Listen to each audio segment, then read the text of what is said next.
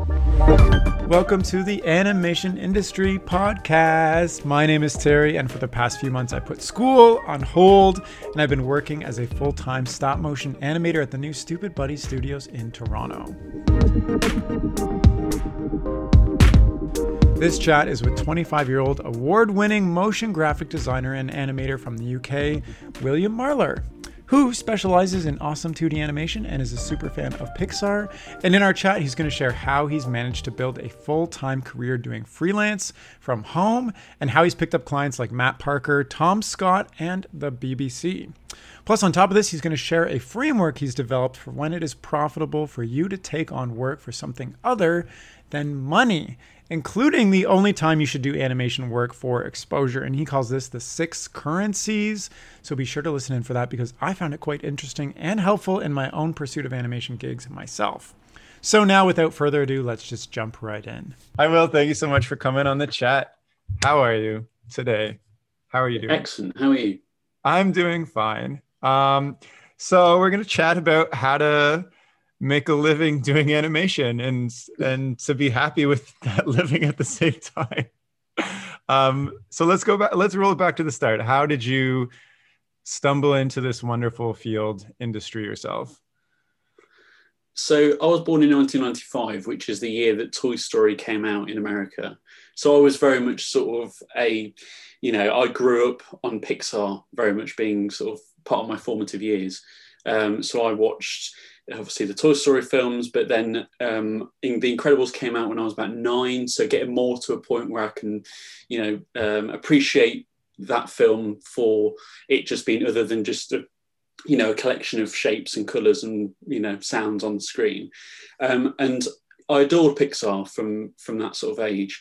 And then when I was uh, for my tenth birthday, I got a my first mobile phone with a camera on it. It was a Sony Ericsson with a sort of a screen that you didn't flip up like a sort of, you know, one of those old you, flip phones. You got a phone was, for your 10th birthday? I did, but this is the cool part, right? 2005. yeah, the the screen, right? This is how funky the 2000s were. The screen didn't flip up like a sort of Motorola Razr or whatever. It twisted up I mean, oh my gosh, I think I know I what you're talking about. The coolest kid on the playground for about ten minutes. I get, um, I got my first phone in 2007, and like I felt like I was an early mover. So you were you were at the top of the game back then. Well, yeah, I was, I was. Like I say, I was the sort of top of my class, the most popular kid in school for about yeah. ten minutes, and then yeah. I, am um, also I'm also curious. Just let me let me just interrupt you.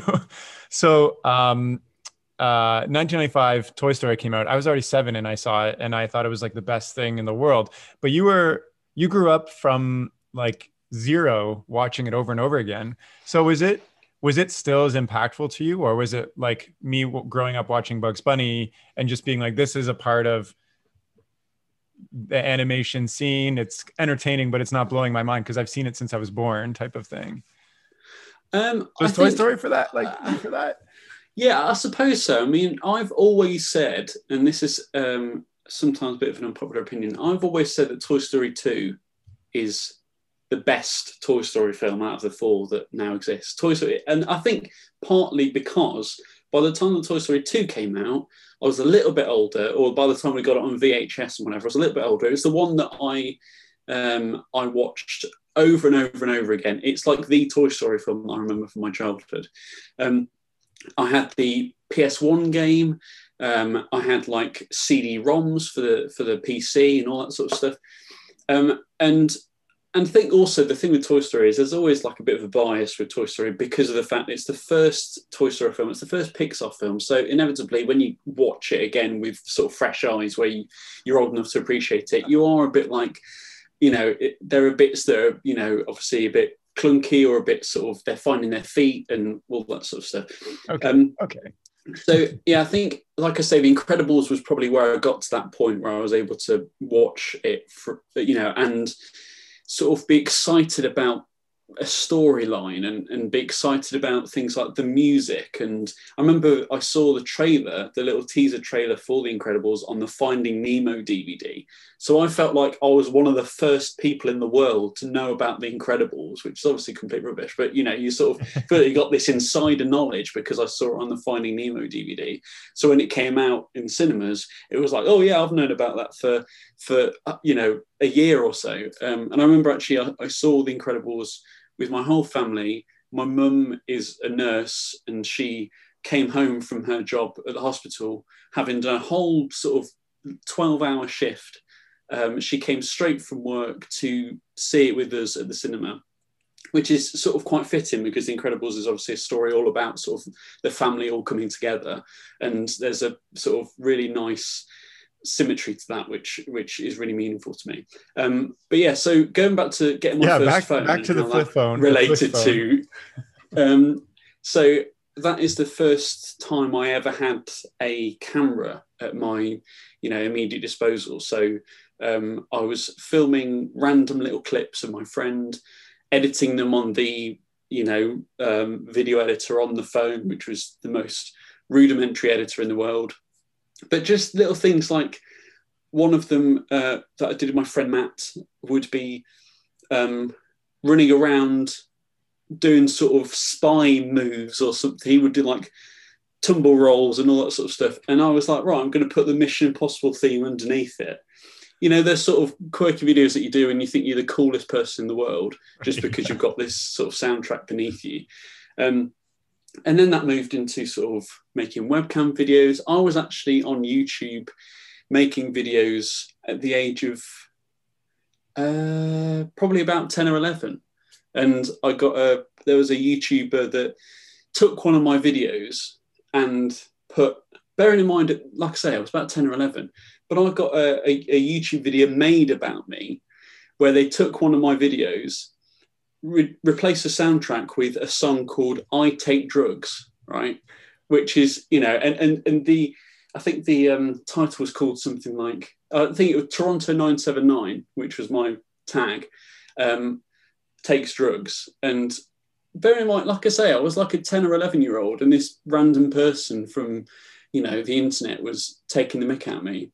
And the funny thing is, because I've got a I've got a health condition, I, I just sort of took it literally. And I was like, yeah, I do take drugs. What's you know, what's your point? Um, but I got YouTuber hate back in 2006. Um, you know, like at the age of 10 or 11 or so. Um, but yeah, so I started off making these videos and then turned into webcam videos, and then I got camera and all that sort of stuff. Upgraded video editing software, um, and then I got Sony Vegas, which was something that I could do animation with as well. So I slowly started to learn um, that program and then got into animation, and then got into graphic design through that, and went through like this quite organic journey from wanting to be a filmmaker when I was really ki- when I was really young, when I was a kid, um, wanting to be an animator, and then wanted to be a graphic designer. And then when I was at college, I went back to wanting to be an animator, and that's where I've sort of stuck with since the age of um, 16, 17. And that's where I am today at the age of 25. Nice. Uh, it's it's interesting for me to always hear how people ended up where they are today, and it's it's like everybody has a completely different story, but it's kind of driven by the same thing. Um, would I be wrong to say that you were driven by storytelling at the start? Like you wanted to tell stories, like you were, or um, I don't know. Tell me. Yeah, I suppose so. I mean, um, I think the thing that I loved about Pixar, as, as you know, my early inspiration was these incredible worlds that you were taken to. Um, you know, they were very varied. Each different franchise is, you know, an entirely new universe of characters and, you know, monsters and and underwater and superheroes and toys and you know, it's just like a being taken to a brand new world and I did quite a lot of um, quite a lot of animation, sort of based around these sort of worlds, or um, often what I used to do when I was younger was try and recreate my own versions of TV shows that I liked. Um, so there was a, a really niche British children's show back in the late 90s, early 2000s called ZZZap!, which was um, a it was like a comic book that came to life. Um, this kid show. It's like sketches of different characters. Um, but I really enjoyed that when I was a kid, and then rediscovered it when I was sort of um, a young teenager, and started to make my own sort of version of that with my you know filming my own myself as different characters and then doing the graphics and the editing. And I think one of the things that I actually was really drawn to, other than just the worlds and storytelling and stuff, is actually the the production process itself. The sort of um, the whole process of devising a concept of a, something like a TV show or a film or a project or something like that, and all the things that came with that. And that's partly why, you know, I had such varied interests in filmmaking and animation and graphic design. You know, I, I like to have um, my fingers in a lot of pies, as it were, like you know, thinking about the the branding or the script writing or the animation production itself or you know all these different things and we'll talk later about a project that i'm working on at the moment which i'm doing from scratch entirely myself which yeah. involves all these different things and even today when i do client projects i often do them entirely on my own because i like doing all the different you know sides to a project Nice. So let, us fast forward a bit and talk about how you actually got into the professional world of animation. Once you, you know, you you developed this organic love for it, and then studied it in school. What were you? What was your first job, and how did you how did you snag it? So um, I actually uh, started doing freelance projects um, from quite an early age, really, uh, around the age of fifteen. So when I was still at sort of secondary or high school um, I started doing when I was this around the time when I was working in graphic design. Sort of, there's my interest.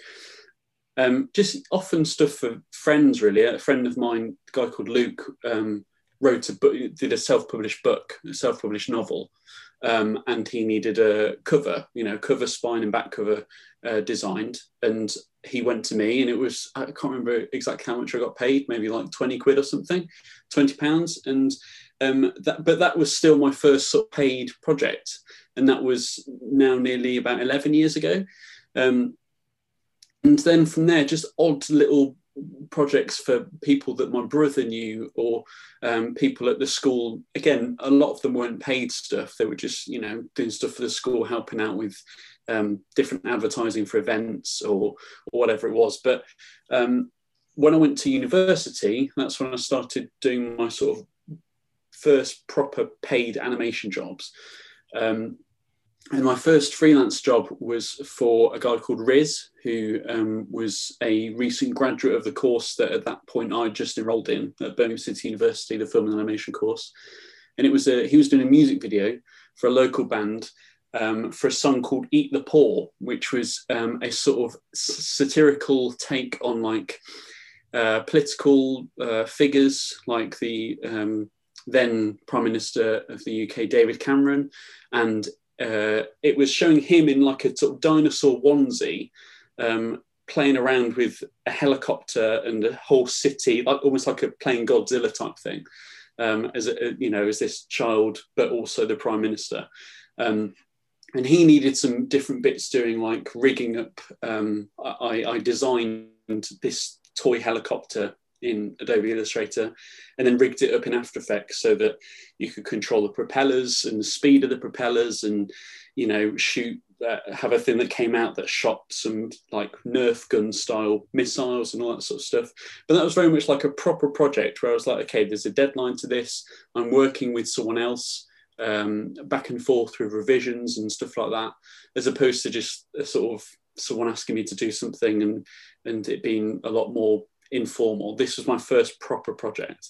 Gotcha. Um, and then from there, going to, through university, I just again did more odd jobs and different bits like that. So uh, one of the great things about the course that I did was there was actually a marking sort of a, a, a part of the marking scheme that they marked you on, which promoted you doing client projects. So you could submit your client projects as long as you sort of talked about them in the same way that you talked about your main university work, you know, breaking down the process and all the different you know sketches development and you know um, evaluation and things. You could get marked on those because it showed that you were doing st- it was called collaboration and enterprise because it was showing that you were doing things outside of you, just your university course and that you're establishing yourself as a professional.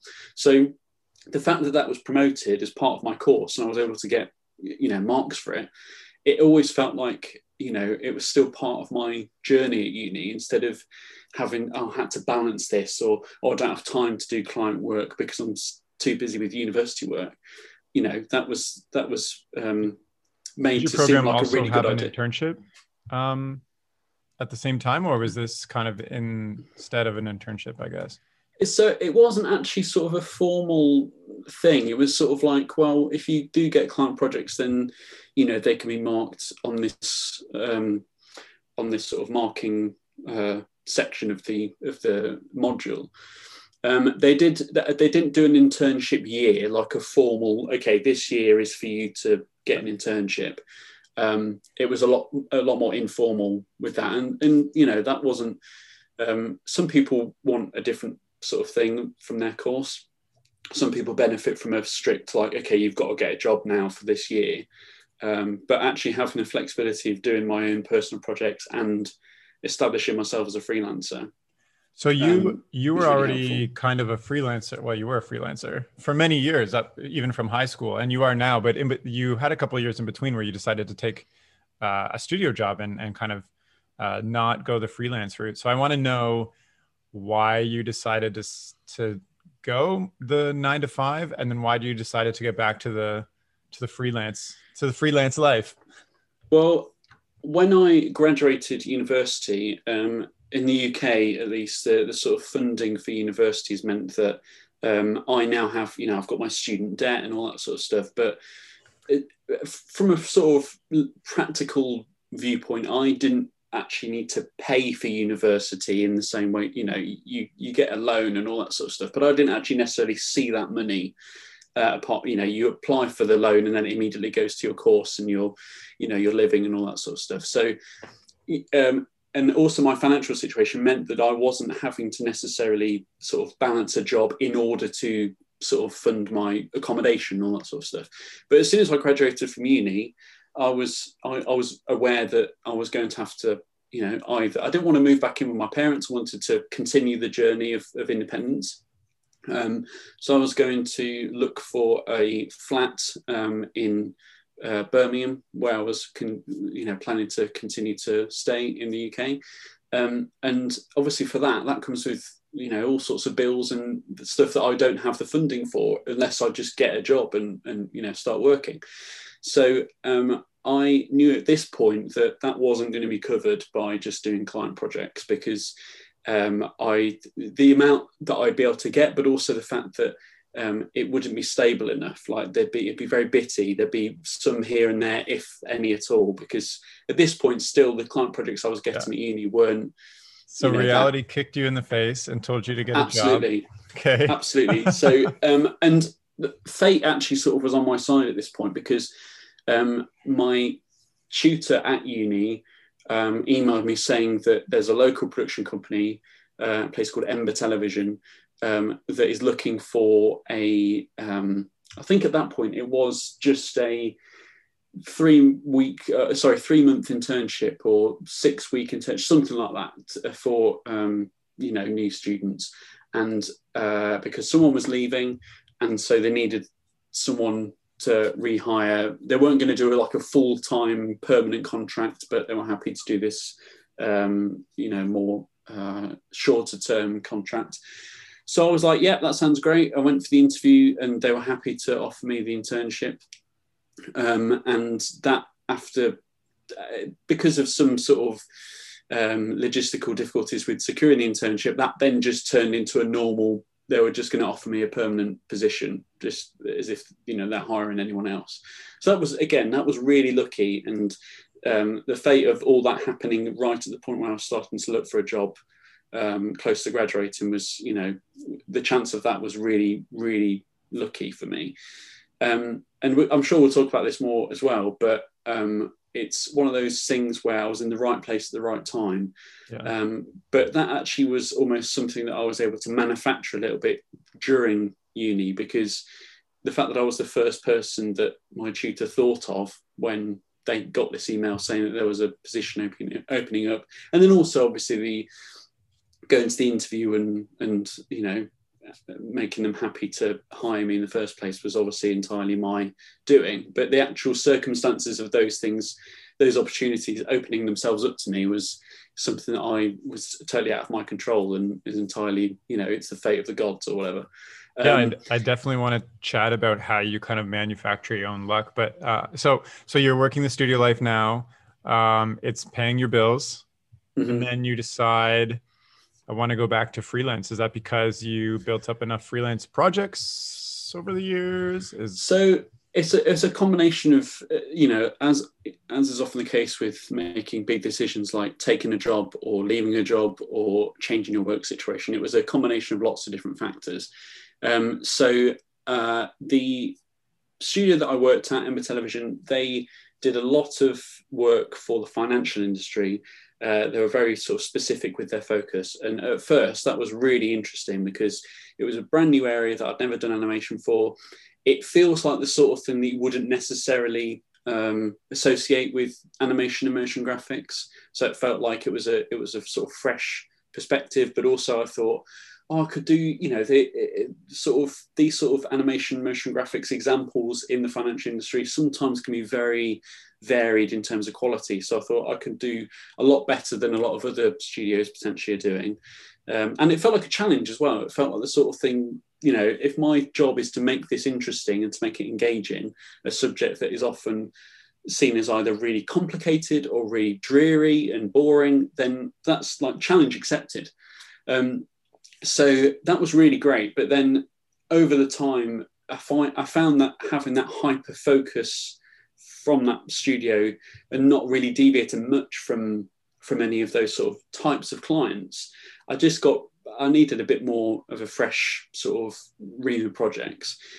Uh, another thing is that, as I mentioned earlier, very briefly, I've got a health condition. I've got cystic fibrosis. So with that comes a lot of different challenges in terms of um, you know maintaining my health and that's you know my fitness and uh, exercise routines and medicine and physiotherapy and all that sort of stuff. But sometimes it means i have to go into hospital for like top up um, stays of like two week um, antibiotics.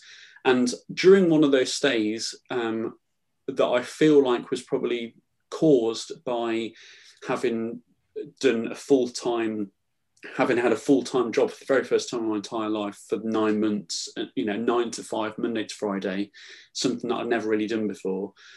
Um, I think I sort of burned out a little bit, and uh, you know, physically, mentally, and so whilst I was in hospital, I realised that actually this isn't working anymore, for the reason of wanting to branch out and do other things, but also for the reason of you know it's clearly affecting my health and i need to have a lot more flexibility. So it was at that point that i decided i was going to go freelance but it was also because i felt comfortable knowing that even if i went freelance i probably would still be working with ember.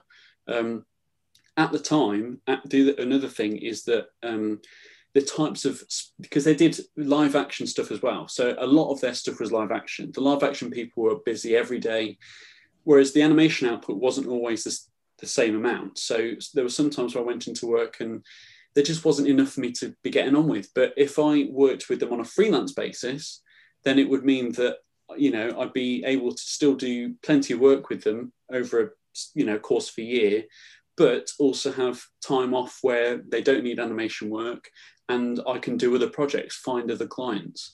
Gotcha. And I felt like I was in a position after being at Ember as well that I knew I, I, you just pick up sort of certain business skills, certain sort of client facing, client discussion skills, um, how to how to market yourself. So I picked up some of those sort of soft skills and felt like I can apply this to myself as a freelance. I can start to really, you know, uh, attract new clients, and you know, I, I, just felt ready to yeah. take the plunge. So so even though the reason you took the job is because you didn't at the time you didn't think you could maintain you know paying bills and being out on your own with a freelance career you reached a point where you felt you'd learned enough uh, you could feel comfortable kind of going out into the unknown. Hashtag Frozen Two, I guess, um, and and make it and and kind of not look back. Yeah, absolutely. Yeah. Um, I just I felt like I was ready. I mean, I was. I should say I'm also uh, uh, you know, uh, financially, it, you know, not everyone is in that situation. If people yeah. live in paycheck to paycheck, then it's just it, it's just the case for some people that they won't be able to take that risk. So, um, so like when you're working at a studio, you don't have to worry, at least for the duration of that contract, about where your work is coming from. The the studio mm-hmm. producers, owners, whatever, worry about that stuff. So yeah. now that you are on your own, how do you make sure you're getting in a constant stream of work for yourself versus like relying on somebody else? Like you said, you learned some marketing things. Like what do you what do you specifically do to make sure you have a stable freelance career? Yeah, so um, I actually um, it's funny because you sort of expect that okay, that's going to be sort of going to, I don't know, at that point, because it was obviously three years before COVID, at that point, going to business conferences or networking events or whatever it is. I didn't actually really do any of that. Um, I stayed a lot more local, I suppose. Um, I suppose like connecting with people that I knew of, and uh, I I made a lot of connection. I did most of the work, if anything, of making connections and things when I was at university. Um, whenever there'd be sort of speakers from local studios come in, I'd always be the one of the people to wait around afterwards and go up and talk to them. And what, um, what do you say when you talk to a speaker? Like I've always like I just say, "Hey, do you want to come on a podcast?" And that's my conversation starter. Yeah. Like I don't I feel really awkward and weird going up to a speaker and just being like, "Hi, I like that point what you said. My name is well, Terry." Think, like how yeah, do you be like it's just how can I how can I meet somebody like, and turn it into a business? Well, I suppose it's just you know, you you're not necessarily going into that conversation. I, th- I think if uh, some people can see that you're talking to them just to be able to give them your business card like a mile off. Like if if that's the only reason that you've approached them, and that's all it is, it's a bit like you know messaging someone on uh, Instagram. Hey, how are you? It'd be great to catch up. By the way, have a look at this stuff that I've done recently. Like you have no intention of catching up with that person, yeah. and they can probably tell. Similarly, when you go to you know speak, go to uh, you know uh, speaking event or something, and you meet someone afterwards. I don't know. It's just just really making them feel like you were um, you enjoyed what they had to say. Like you say maybe there's some maybe there's a point that really resonated with you and um, maybe you've had a couple of minutes to mull it over. I mean a lot of these people as well because there's you're not necessarily the only person going up to them. You might be waiting around for a little bit and that's the perfect opportunity to um, sort of have a think of what, what am i going to say? What am i going to tell them?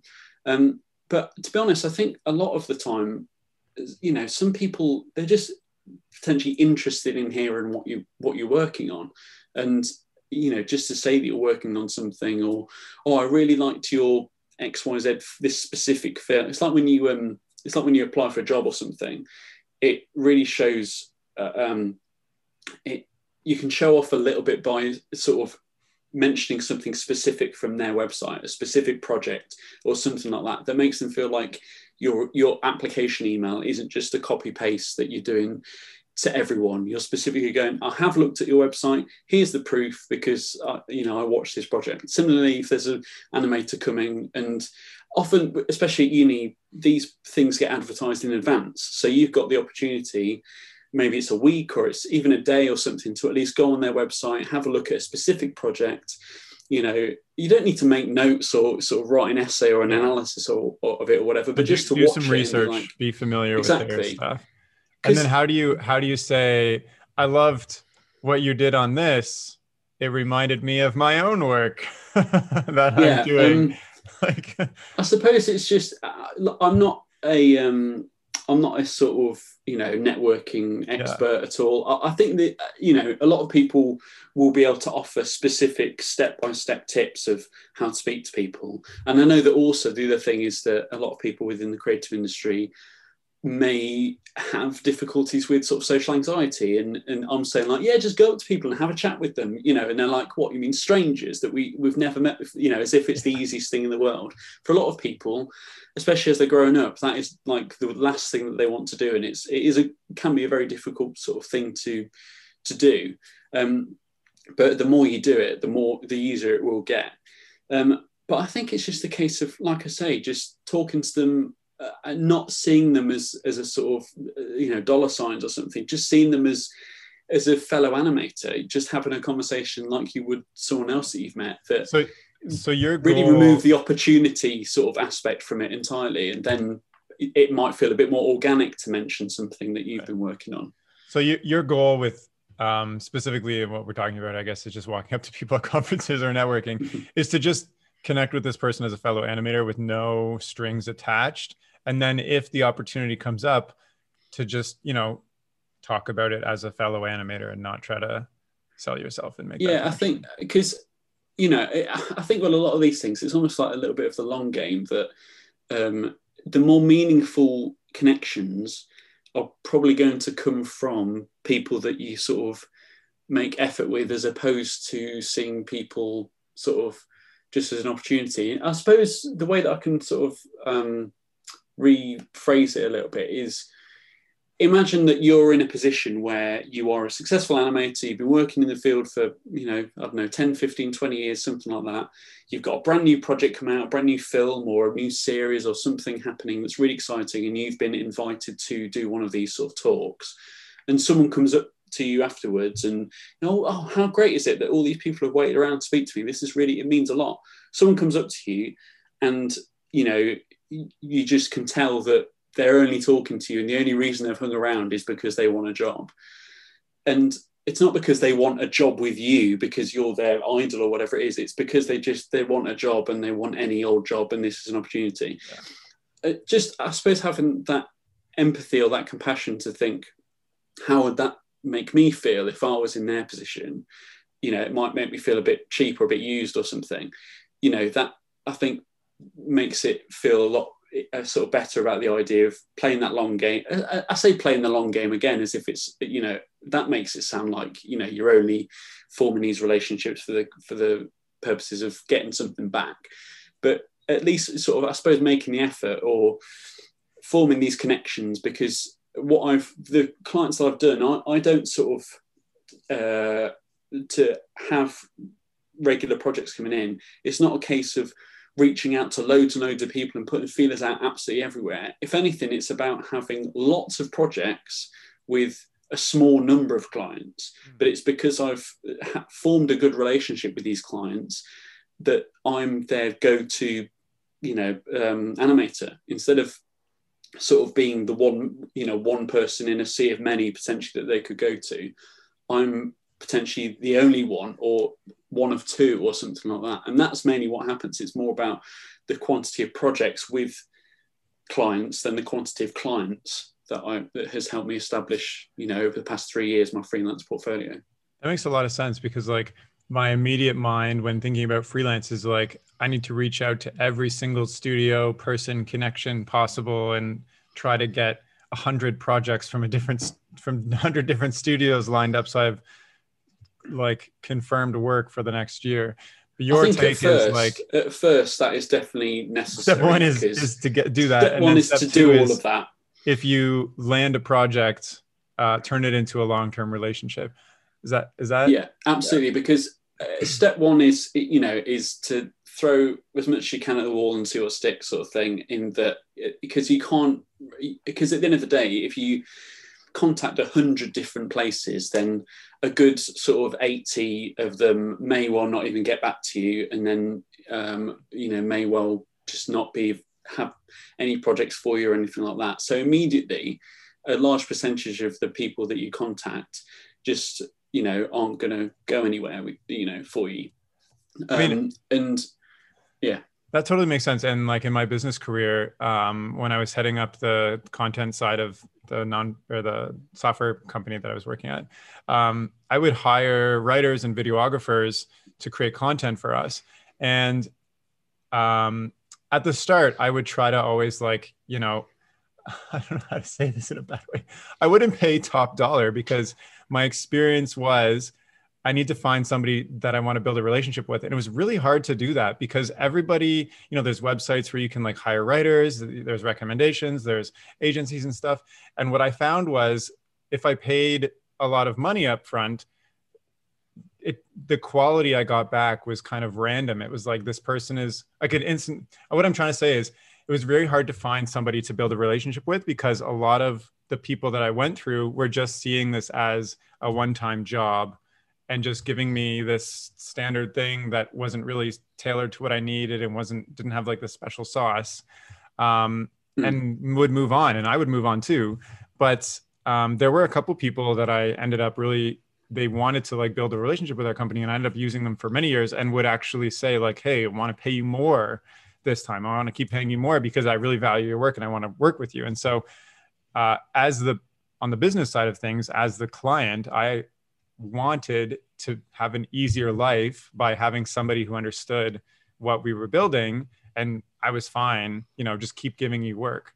So i guess my point is um, i don't know what my point is. My point is it's better to build a relationship with a company and try to make them successful at the same time. Obviously you're not going to always get um, i don't know amazing pay or benefits or whatever back but the people who are treating it like a one-time job i only gave it to them that one time because i i I could instantly tell that too. Is that making is this making sense? I feel like yeah, this I is mean, like I, jumbled up thoughts just came out and I it was not succinct.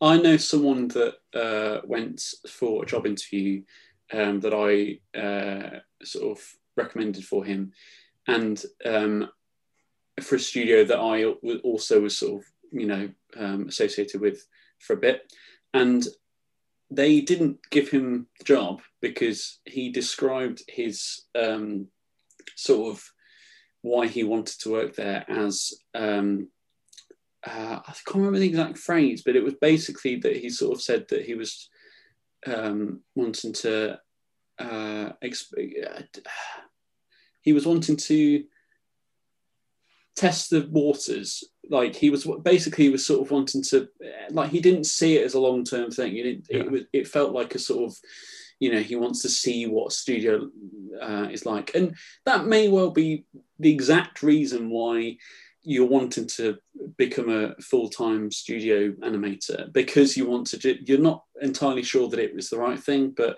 um, you just want to see if that is the way that you prefer working than freelance but you don't tell the person that that you're sort of having the interview with because you like you said you want it's better to make people think that you're sort of there for you know the long term again even if you're not. With every client that i do a project with i try and see the way that i can do the next project with them. I try and sort of spot opportunities for how something could be um, developed further or how this same type of project could be done repeated again for future things. So, for example, I do a, I, um, before COVID at least, before they closed, um, I did a lot of work for the National Sea Life Centre uh, in the UK, and um, they had these campaigns uh, every now and then uh, for you know advertising campaigns, billboard campaigns, and with that would come a animated uh, advert, sort of 10, 15 seconds, that was shown in the local um, uh, sort of city train station. Um, so it's these like portrait animated billboard, these video billboards. And I basically, my job was fairly simple in the sense of taking these Photoshop files um, for these ad campaigns directly from the uh, ad agency and um, animating them for this sort of 10 second, 15 second format. And I sort of then thought, okay, well, I've noticed that their social media presence is it doesn't really link in with these campaigns. They're not. I don't feel like they're using them in the best way. And I mean that format for a um, you know an ad campaign for a you know moving billboard. That's the exact same format that could be used for Instagram stories. Mm. So I thought, well, you know, if you want for an extra X amount of you know pounds I will then take what we've just done and create an Instagram friendly version for you and also an Instagram square format for you. And, you know, properly, not just like squashing it down, you know, properly like making it look really nice for square format and for Instagram. There's a bit of tweaking you need to do for Instagram to make sure there's space for like the swipe up and the banner at the top that shows the account name and stuff.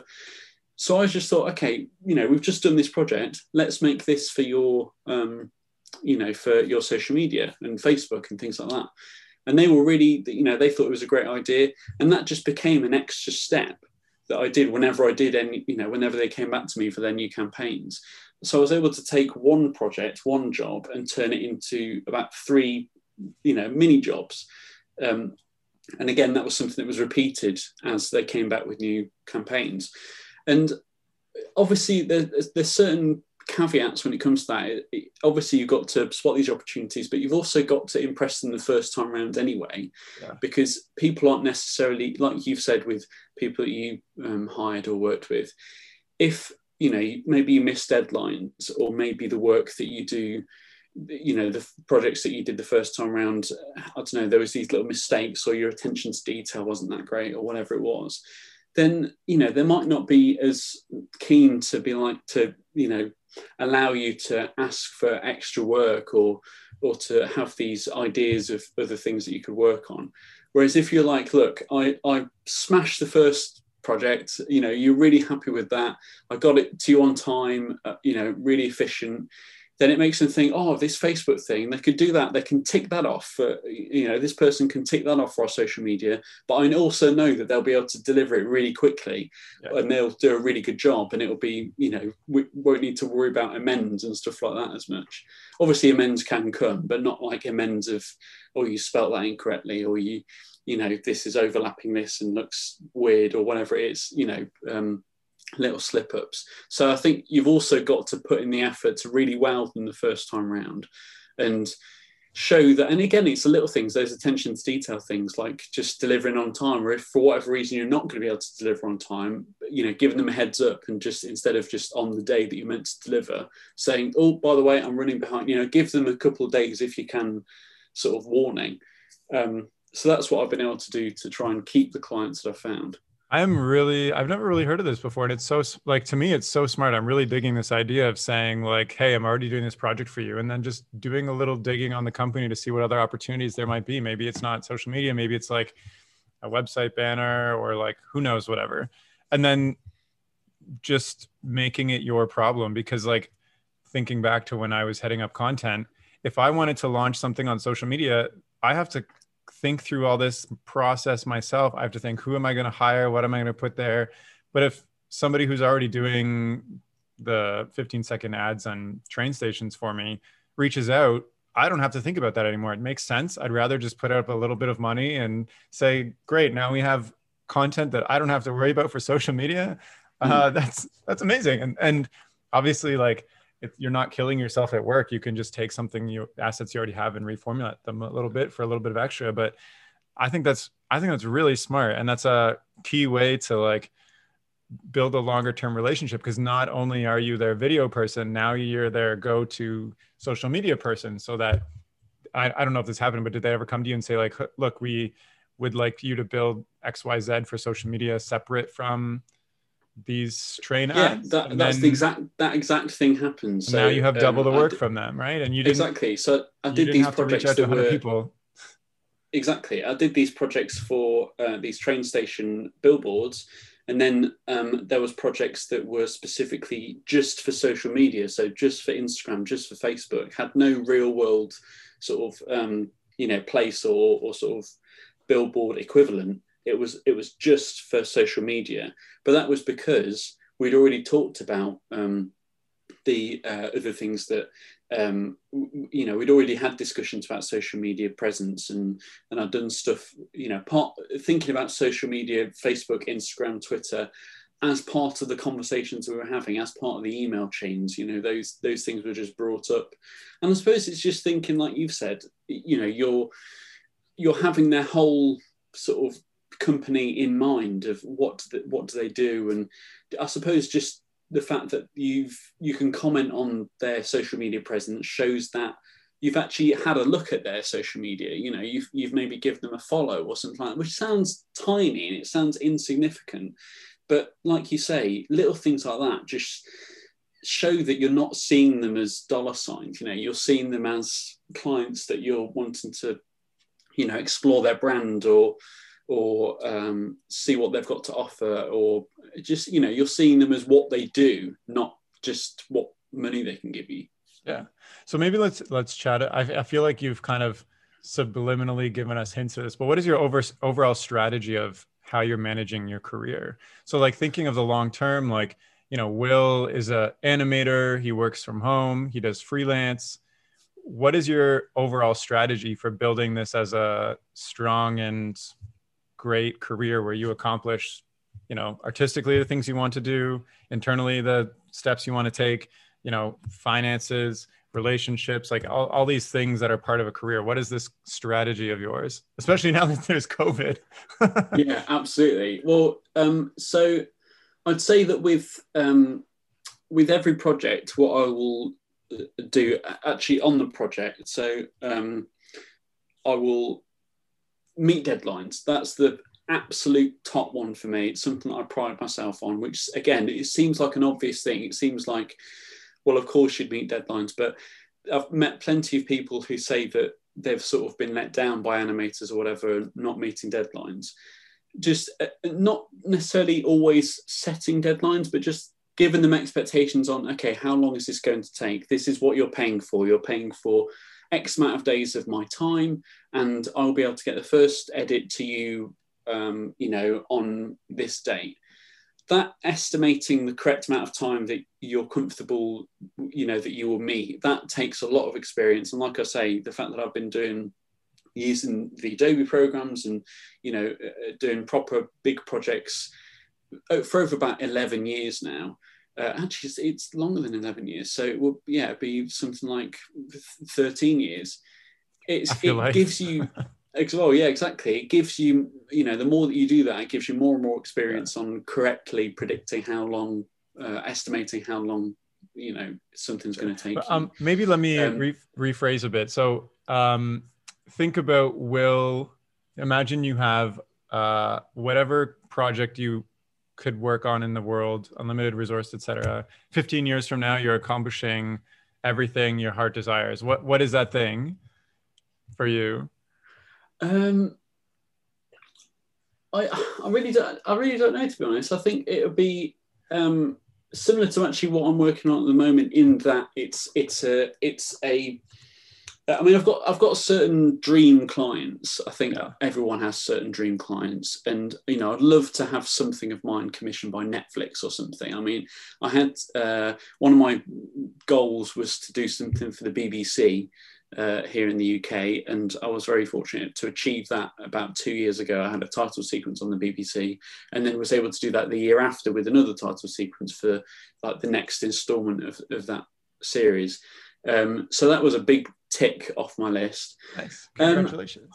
Um, thank you very much. That's awesome. Um, and so I think yeah, there's probably like this sort of, but I guess at the end of the day, like it's difficult to say because 15 years ago you wouldn't have necessarily no. someone that has like yourself who's been able to pitch for Netflix wouldn't necessarily have um, chosen Netflix. Who, who, you know who's Netflix? You know the DVD yeah, yeah. postal service. Like you know, I think that feel like we changed so much that you set goals. The goals that I had 10 years ago are certainly not the same goals that I've sort of come to now. I think as we change and as the world changes, um, you know, I think that uh, our goals will change. But I suppose you've, you've touched on a couple of things.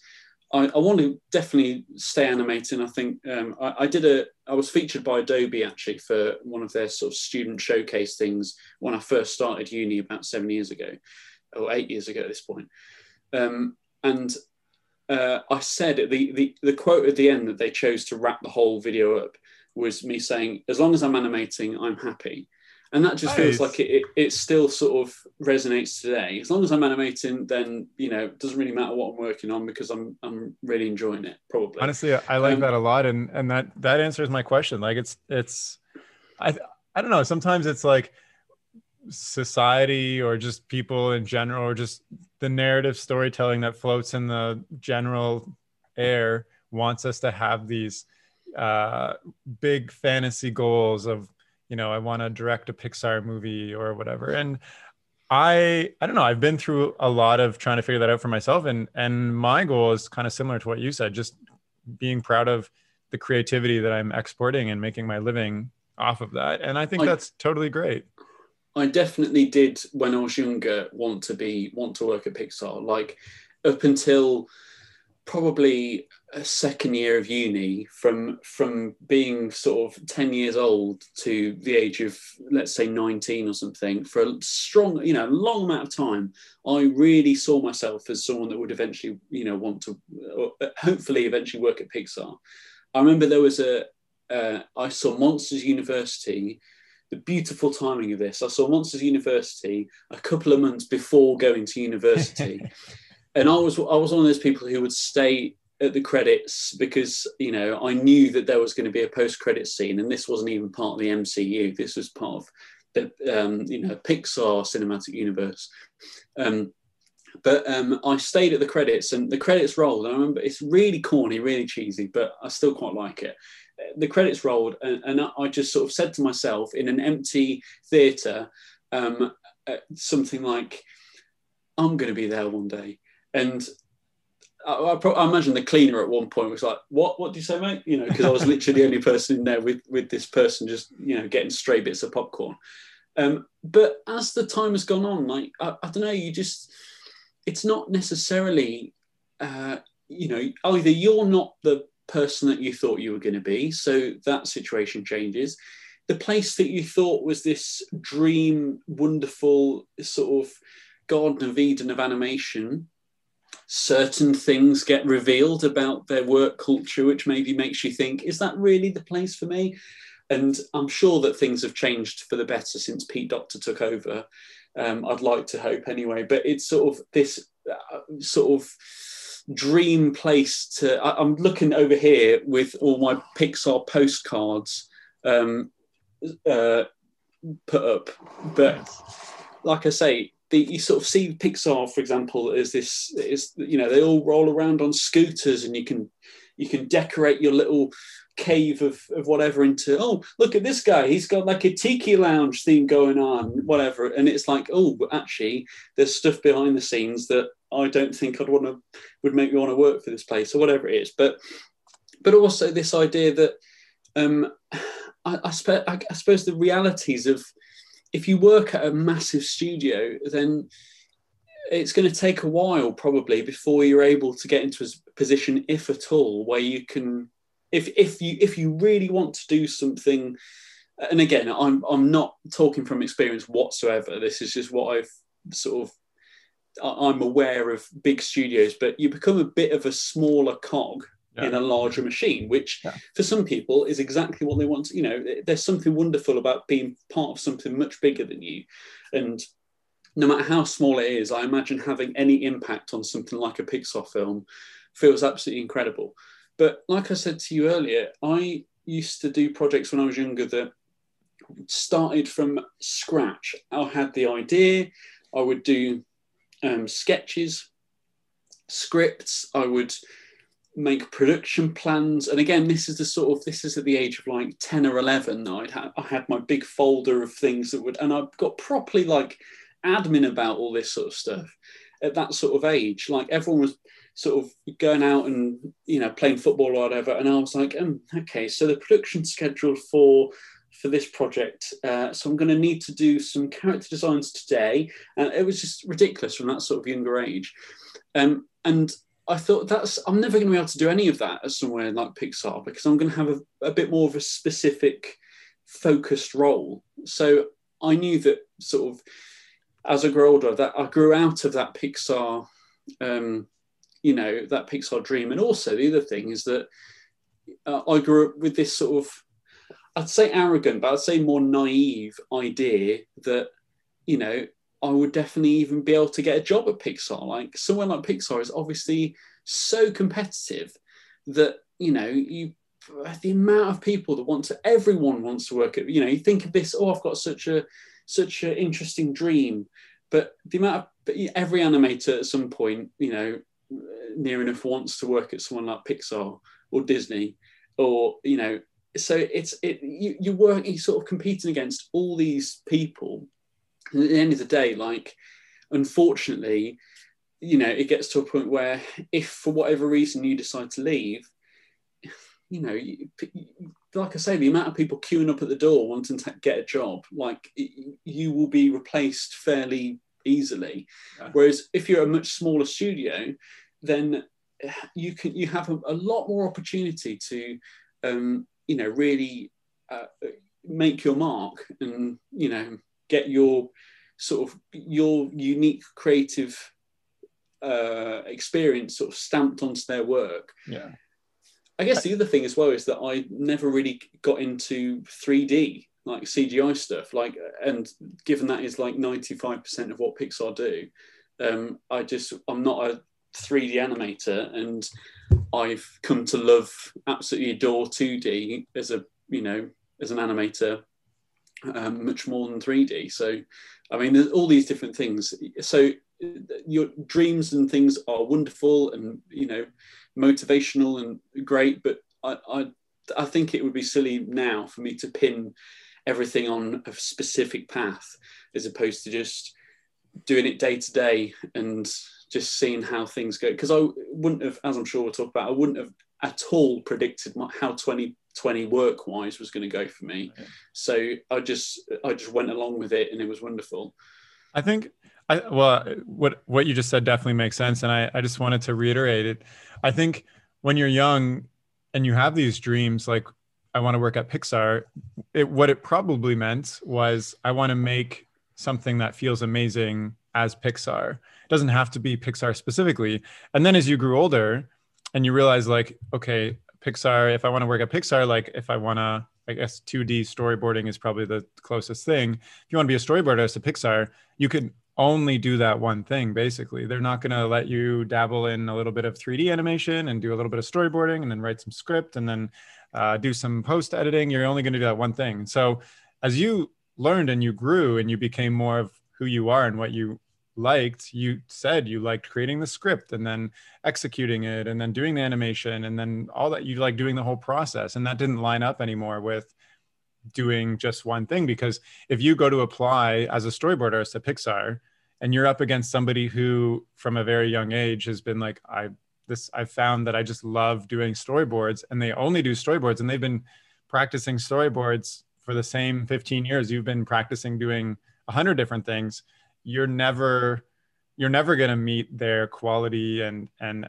expertise and skill level because mm. their age is ahead of you. And so it doesn't make sense almost to pursue that. And and it makes more sense to pursue a small company or something like freelance because you're so much more involved in the process and and you can touch more pieces in the way that makes sense and, for who you are and i think that links in actually to why i feel like i've been successful with getting clients and um, sort of successful at marketing myself. Because like you say if someone at pixar that is a storyboard artist they are almost they're more defined by what they do. Their role is who they are because they are a storyboard artist.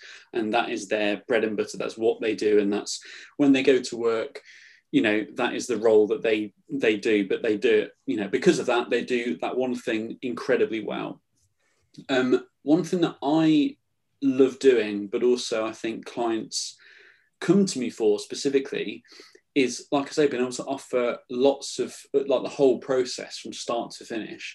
So, for example, when I was at um, Ember Television, my, you know that first studio job, one of the things that I uh, I think I remember it sort of was quite impressive to them in the interview was when I was saying I can do I can take a project from start to finish with designing assets. So um, every project will you know start with designs from the ground up and instead of having to rely on stock icon packs that a need to be purchased but also b may not be you know particularly appropriate licenses, for yeah. licenses but also you know that on on immediately branded to you know each project. Um, so I can design things. I'll animate it. You know, do storyboards. Um, I can do audio and sound effects, and you know, I've got a bit of music editing, and and this links also into what I did when I was younger, when I just did all these fun things. I, in my spare time, would take songs and create shortened versions by find you know when I'd listen to a song, notice repeating elements. You know, Please tell me you have like Backstreet Boys and Spice Girls like shortened versions that you've created? Not not quite not quite that far back, but uh, certainly like just I've got a whole library of of music that I mean I can uh, I've got a whole library. Of, I won't play any, but um, my on my uh, phone music app. Um, I am an artist on my on my thing. So if I search myself, then you know I come up as an artist. That's so um, cute. and if you go on there, then you'll find a whole sort of list, a whole thing of edits and shortened versions and sort of little things like that. And it was all down to okay, I've noticed that um, this. It was actually, um, I think it started with um, uh, New York, a song by Paloma Faith, because the the start bit sounds identical to the end bit. And I thought, wouldn't it be funny if I just sound, you know, made this short 10 second edit that was basically the start, then fading into the end, and there's no song. And it's literally just the intro and outro, but sort of stuck together. But inadvertently, that actually helped me, you know, understand a bit better on how to make clean audio edits. And again that's just something that i do as part of my sort of you know you get something from AudioJungle and you're like okay this is two minutes 30 seconds. I need to then uh, make that into a 10 into a um, you know one minute version for this specific project but you want to do it in a way that people don't notice the edit it feels clean it feels entirely made for this one project that's just something i do as part of the as part of the process it saves the work of maybe a producer who would usually have to do something like that. It's basically, you know, just leave it with me. I'll yeah. do it all, and you just deliver it so, all. And like you said with other things, it takes the takes the pressure of other people having to do these tasks themselves. Totally. So what you're like, so I've talked to other f- people on this podcast who are entirely freelance as well. Um, for instance, I talked to somebody who does entirely viz dev for feature films, and that's you know what that's what they do. They're super well known for it. Um, I've talked to somebody who only does storyboards for feature films and TV shows as a, as a freelancer. But what you're telling me is you're kind of a jack of all trades freelancer. So the clients that you get, you, you might not get uh, the chance to do like character development on a feature film, but your clients are more like, I'm a small or large business that doesn't have an established animation process in my playbook and I need somebody to figure out these projects for me. You they can go to you and basically say, "Can you figure all this out?" And you'll do everything from concept to execution including like the final edits, the sound, everything. And I think I think that's interesting because you are meeting a totally different part of the market than the established quote unquote animation industry, which is like TV shows, uh, and stuff like that. You're you're meeting like businesses needing solutions mostly. Are you are you doing TV shows and things like that? Yes, yeah, so um, I think that's that's often where there's a little bit of a line drawn between animation and motion graphics. I mean, in my in my mind, I I prefer to think of the whole thing as animation, whether you are doing you know animation for TV shows on Netflix or whether you're doing animation for you know, explaining videos and all that sort of stuff. But yeah, I have done a bit of both. I um done the sort of, especially when I was at Ember Television, I did a lot of sort of corporate stuff. But um, like I said, I've done title sequences for uh, the BBC for two projects for TV. I actually did one of my favourite projects, and this was an, again an amazing opportunity to be able to take a project from start to finish, or at least be involved in a project from start to finish. Is um, in 2016, so during my last year of uni, I did a project for, or I worked with a fellow tutor um, doing a project uh, where we did the opening sequence. I say we, it was quite a large team in the end. we did the opening sequence for the Brit Awards, which was, you know, it's like for people in America that aren't uh, as familiar with it, it's a bit like the sort of the Grammys or something like that. But for, you know, music, British Music Awards, it's on ITV every year. It's an enormous event at the O2 Arena, and we did the, you know, you you um, the program starts. It starts with Ant and Dec, you know, presenting legends in the UK, um, and they do their little piece to camera, this little sketch thing.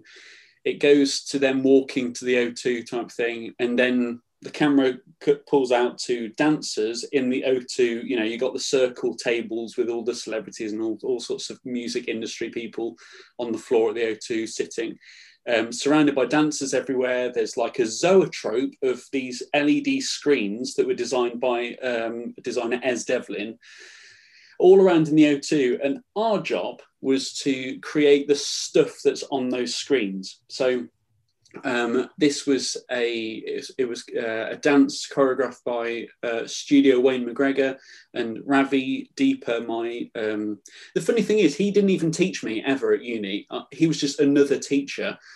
But um, one of my tutors said, "Oh, Ravi, uh, will you know would be great to work with you, sort of thing," because I'd done an experiment for my university project that just so happened to be the exact same type of technique that he was looking to emulate in After Effects. Again, we go back to the sort of the creating your own look. That is entirely luck, entirely chance. I did not have anything to do with those two things aligning at the right place at the right time. What I did have the chance to do, though, was to show my enthusiasm. I had no idea what this project was. And I think that was purposeful that they were like, we don't want people to be involved in this just because it's a big TV show, enormous project. We want people to be involved in it because they want to be involved in it. Um, so I, I, got involved in this project, and then later on, it was revealed that it was going to be for the Brit Awards, and that was when I was like, okay, this has got ten times better. Yeah. But I was I was on board from the start, sort of thing. Um, but what that meant for the actual project was that I was involved in testing at the University Photography Studios, testing the effect and and you know doing a bit more sort of like um, a runner type assistant, writing down sort of settings and stuff like that. Um, went filming uh, when I was a more of a, again more of a runner, sort of um, assistant helping out. Editing, where I was sort of doing a bit of motion graphics and then a bit of you know you're you are the one operating Premiere at the request of the um, you know the producer or the director or whatever and then going down to the o2 and being the one that sort of it's basically amendments, I suppose. You show it on the screen, and then you're able to notice because it's a LED panels which have to be very, very precise. One pixel out, and you are literally on a different screen. Um, and so, you know, we we saw the whole thing. We played the whole thing with the music through the speakers of the O2 Arena, I genuinely, I nearly cried when I saw that for the first time because it just completely blew me away. Um, but then the job begins of having to edit. You know, you've you take notes and you like sort of um, scientists sort of taking notes on this. Okay, this is test number one. We've done that. We need to change these things, and then you change it, refine it, and get it ready. Uh, I actually had the opportunity to be at the Brits as an audience member um, for free because of doing all this. But I turned it down because I was far too tired, and I would I'd much prefer to watch the Brits at home uh, on telly with my partner. Because at that point, I was just like, I can't. I just I'm so shattered that I need to oh get back goodness. home. Um, well, that is that is a really cool experience. Um, I, uh, so maybe just a, one last question about kind of how you get these projects and whatnot. So one question that I've been dying to ask this whole time is you've worked with Tom Scott, who has like, I don't know, four million subscribers on YouTube, and you've done three. I think it's like three and a half, something like that. Yeah. Let's round it to four. three and a half. Um, uh, three and a half million, not just three and a half subscribers. I don't even know. Three and a half million. Is, You've worked with a famous YouTuber basically and done yeah. motion graphics for his videos, which I think is really cool because you know I, have watched his videos. Obviously, he's he's like always in my recommended feed, and then you just see that he's got graphics and there's obviously a budget behind it. There's animators behind it, but you have no clue what's like how does this work like how did did he reach out to you did you reach out to him like how easy is it to get into youtube or just uh, social media uh, influencers and get work from them because that's like a whole new industry that's opening up right now. Again another another brilliant sort of opportunity to talk about um, you know chance but also making the most of chance uh, encounters. So um, like I say, I did uh, the uh, title sequence for the BBC, which the fact that I got that job was because I just randomly checked Facebook, uh, checked my old uni's Facebook page, and they posted that. I never do, but for, I was compelled to one day for whatever reason, and found that project, and immediately wrote a long email where I specifically linked to certain projects and you know really detailed. Anyway, got that job next year it came around again because it's it's the Christmas lectures which are shown every year on the BBC. Science, three science lectures every Christmas, um, and so that came around the year after. So this was in uh, 2019, and I did it again. Again, they were really impressed with that sort of stuff, and I was invited to the day three, yeah, the day three recording um, in London, um, and to be the in the audiences because what it is is it's mainly for kids. Um, the audience that is mainly kids. So the main audience is school children, and then like in the rafters is like all their parents and stuff like that, and that's where we sat. Um, so we were invited to that, myself and my partner, and uh, also because it was day three, it was the final you know lecture filming day. It was also the wrap party. So I went to that wrap party, and um, there were lots of people there. There was this, the um, the lecturer or the lecturers for that year was the main lecturer was uh, Dr. Hannah Fry, who is another sort of she's been on channels like Numberphile on YouTube and she does a lot of TV stuff as well. So I got to meet her, which was great. Um, and then she had like a co-lecturer, Matt Parker, who is another he's a maths YouTuber, does a lot of stuff for Numberphile and has his own YouTube uh, channel, Stand Up Maths. Um, but also, what happened is that I was sort of they were doing the the, um, the thank yous to everyone, and uh, they were, you know thank you to Hannah for an incredible you know lecture, thank you to Laura for producing the TV, all these sort of different people, and then it switched over to you know the um, different set of people thanking a different set of people, and then they were like, I was like, oh, they didn't they didn't mention me, but that's fine. I'm sure it's just because you know it doesn't matter. it doesn't matter. Um, but then they're like, oh, oh, hold on, before we all start partying, sorry, someone I forgot to um, I forgot to mention. Thank you to Will for doing the title. So not only did I get a little shout out of this wrap party, I got my own special, individual, uh, unique, you know, shout out. But whilst they were giving these shout outs, I just sort of looked over, looking around the room, that Tom Scott? because he was brought in for lecture two to talk about because the lecture series that year was about um, the secret mathematics that you know operate our entire world, and so he was used as an example of the YouTube algorithm because he's done so well on YouTube. But he was sort of saying that you know it's it's not necessarily based on he's better than anyone else. It's just like, you know, the algorithm can be fairly random and it can lead to, you know, great success in his case. But, you know, people, not everyone wins on the YouTube algorithm. So he was brought for the wrap party, and I was like, right, I've got I've, uh, you know, someone that I watched on YouTube for the past eight years or however long went up and I said hello. But also, I'd already been introduced to him in a way by someone else saying thank you for doing the title sequence. You know, they were like, thank you to Will for doing the title sequence. So he looked over at me, he knew who I was. I, the work had already been done, sort of. So I said, oh, hi, I'm Will. I, you know, did the title sequence as, as you know, whoever said.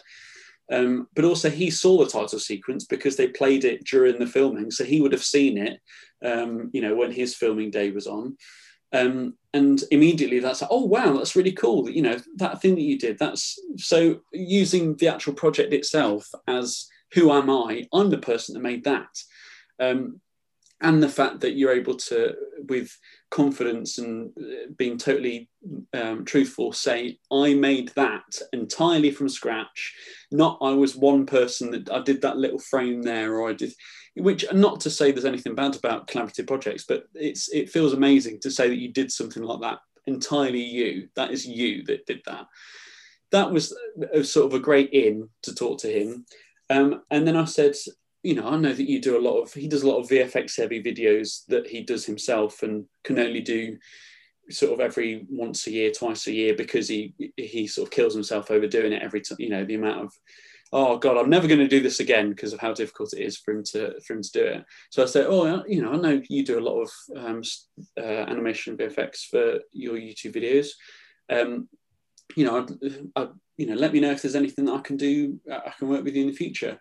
And again, in terms of things lining up, he said, I'm actually looking for a new animator right now because my old animator isn't very good at meeting deadlines. And I was like, right, you were saying earlier, what do you say to people at this point? I was like, right, I know exactly what I'm going to say. Well, I pride myself on meeting deadlines. so immediately you've been like, okay, you need me because I'm going to solve the problem that made you fire Ass Animator. Yeah. Um, I gave him my card, and then about a month later, he got in touch for the first project, which was just these sort of small graphic inserts for one video. It lasted about 20 seconds or something. But, you know, I got my work on a Tom Scott video. This is amazing. You know, a video that I knew would inevitably reach at least a million views or something like that. And then out of, you know, again, the sort of chance things, the pandemic happened. So he wasn't able to do much YouTube work traveling to places and stuff like that. So he had to do most of his content out of his flat on a green screen. And guess who got to do the animation and VFX and pretty much everything else as part of that video? Well, so, dang. but but like I say, the chance of that happening was entirely out of my hands. But what wasn't out of my hands is impressing him the first time around, meeting the deadline the first time around. Um, you know, really going to absolute to town with it, with the quality and, and attention to detail and ideas. And something funny that happened actually is that um, I did the the second video that I did with him, which was a full VFX. He did green screen presenting, and then I did everything else essentially.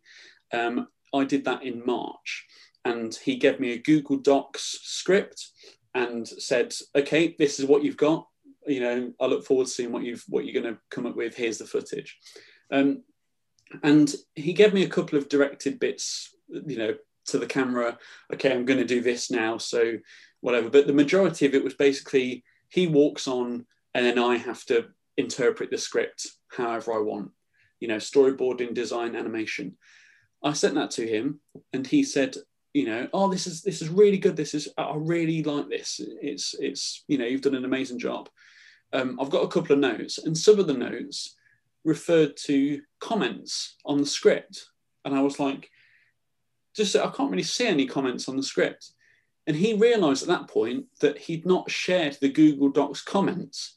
So all of my work had been done without even seeing all the comments that he'd put requesting what he wanted in the video. Oh no. but the fact that I had done a job that he was really impressed with and had actually almost done exactly what he wanted or what he would have done himself without seeing any of that direction just again the, the the fact that that happened was so coincidental, but maybe meant that we were on the same wavelength and we thought, you know, we interpreted things very similarly. But that was just very strange. But he that impressed him even more because, you know, the fact that I didn't need any direction because I didn't get any because I didn't see the comments because of a you know a little mistake or whatever. But that that didn't cause a problem at all.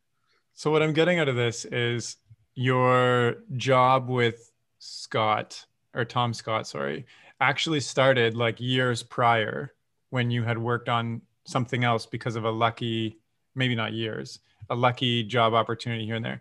But I guess my overall thought is there's like two parts to your career. There's the one side that's complete random chance, coincidence, luck and then there's the other side that you can control and you do everything in your power to control the outcome. You know you've you've mentioned deadlines a number of times you've mentioned quality you've mentioned coming up with ideas you've mentioned trying to build relationships etc so how i guess maybe the, the last thought on this topic is like how and we've alluded to this so many times how do you manufacture luck when you can't control it? So you're doing everything you can to control the the process except you can't control the whole coincidental factor. How do you do your best to manufacture this so that you so get those it's, opportunities? it's, basic, it's basically sort of doing uh, seeing the sort you know there's there's certain things that are in your control and there's certain things that will never be uh, totally out of your control. And just to take for example when i was at um, university like i said there'd be lots of speakers that would come to university and who comes and whether anyone comes at all often is got absolutely you know that is entirely out of your control because you're not the one that's booking these guests what is in your control is so that is entirely luck. The fact that whoever comes and, and whether people come at all and all that, and you know, uh, if they're even on nights that you're free or whatever, that's entirely luck chance that is often out of your hands. What isn't out of your hands, and this is where manufacturing your own luck, that sort of concept comes into play, is the actual going up to someone afterwards, staying around, making that decision that you're going to speak to them, because what you've done immediately then um, is separate yourself from all the people that didn't stay. You know, there's plenty of people that will, you know, see someone talk, but only a small percentage of those people will then actually have a face-to-face conversation whether it's you know having a drink with them because some people are then going to a pub or a bar afterwards or whatever. And that can be very daunting. It can and it's something that you need practice on. And actually something that i did when uh, just before i went to uni so this was when i was 18 um, at a local art centre, Gary Rydstrom, who is the sound designer for a lot of Pixar films and directed a Pixar short film called Lifted, he came to talk about his work on um, the Secret Life of Ari. Is it Secret Life? Uh, yeah, I think Secret Life of Arrietty, um, that's gonna I'm gonna that's gonna bug me it, what that's called, um, but it's basically the Ghibli film Secret World of Arrietty. Yeah, was...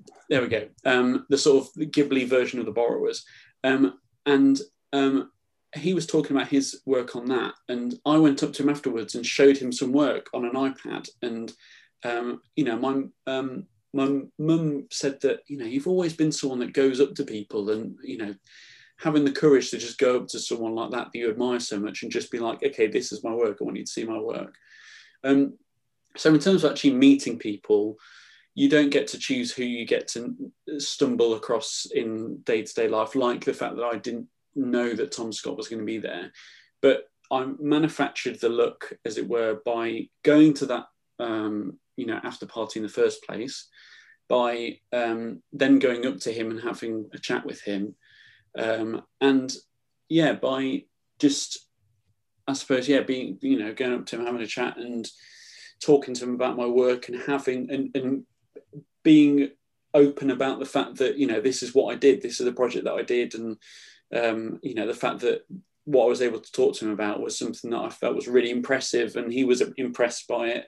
That the title sequence I was able to refer to um, during the job, I suppose. Yeah, it's just all those all those sort of things of really um, not so that you see each job as just the paycheck at the end of it, but having really strong attention to detail during it, having um, ideas, and sometimes it's difficult because the the um, source material or the the concept or whatever is just really not you're really not getting on with it. It's it's quite boring or it's just you just think oh i just want to get onto something more interesting or you know this is the project i have to do so that i can then do something much more fun next week or whatever but uh, you know i think as long as that doesn't as long as you sort of are able to put that aside just for the just for the space of time that you're working on it and still apply that same attention to detail that meeting those deadlines and things like that um, and a lot of it comes down to obviously as well putting yourself out there. And one thing that I always did when I was at uni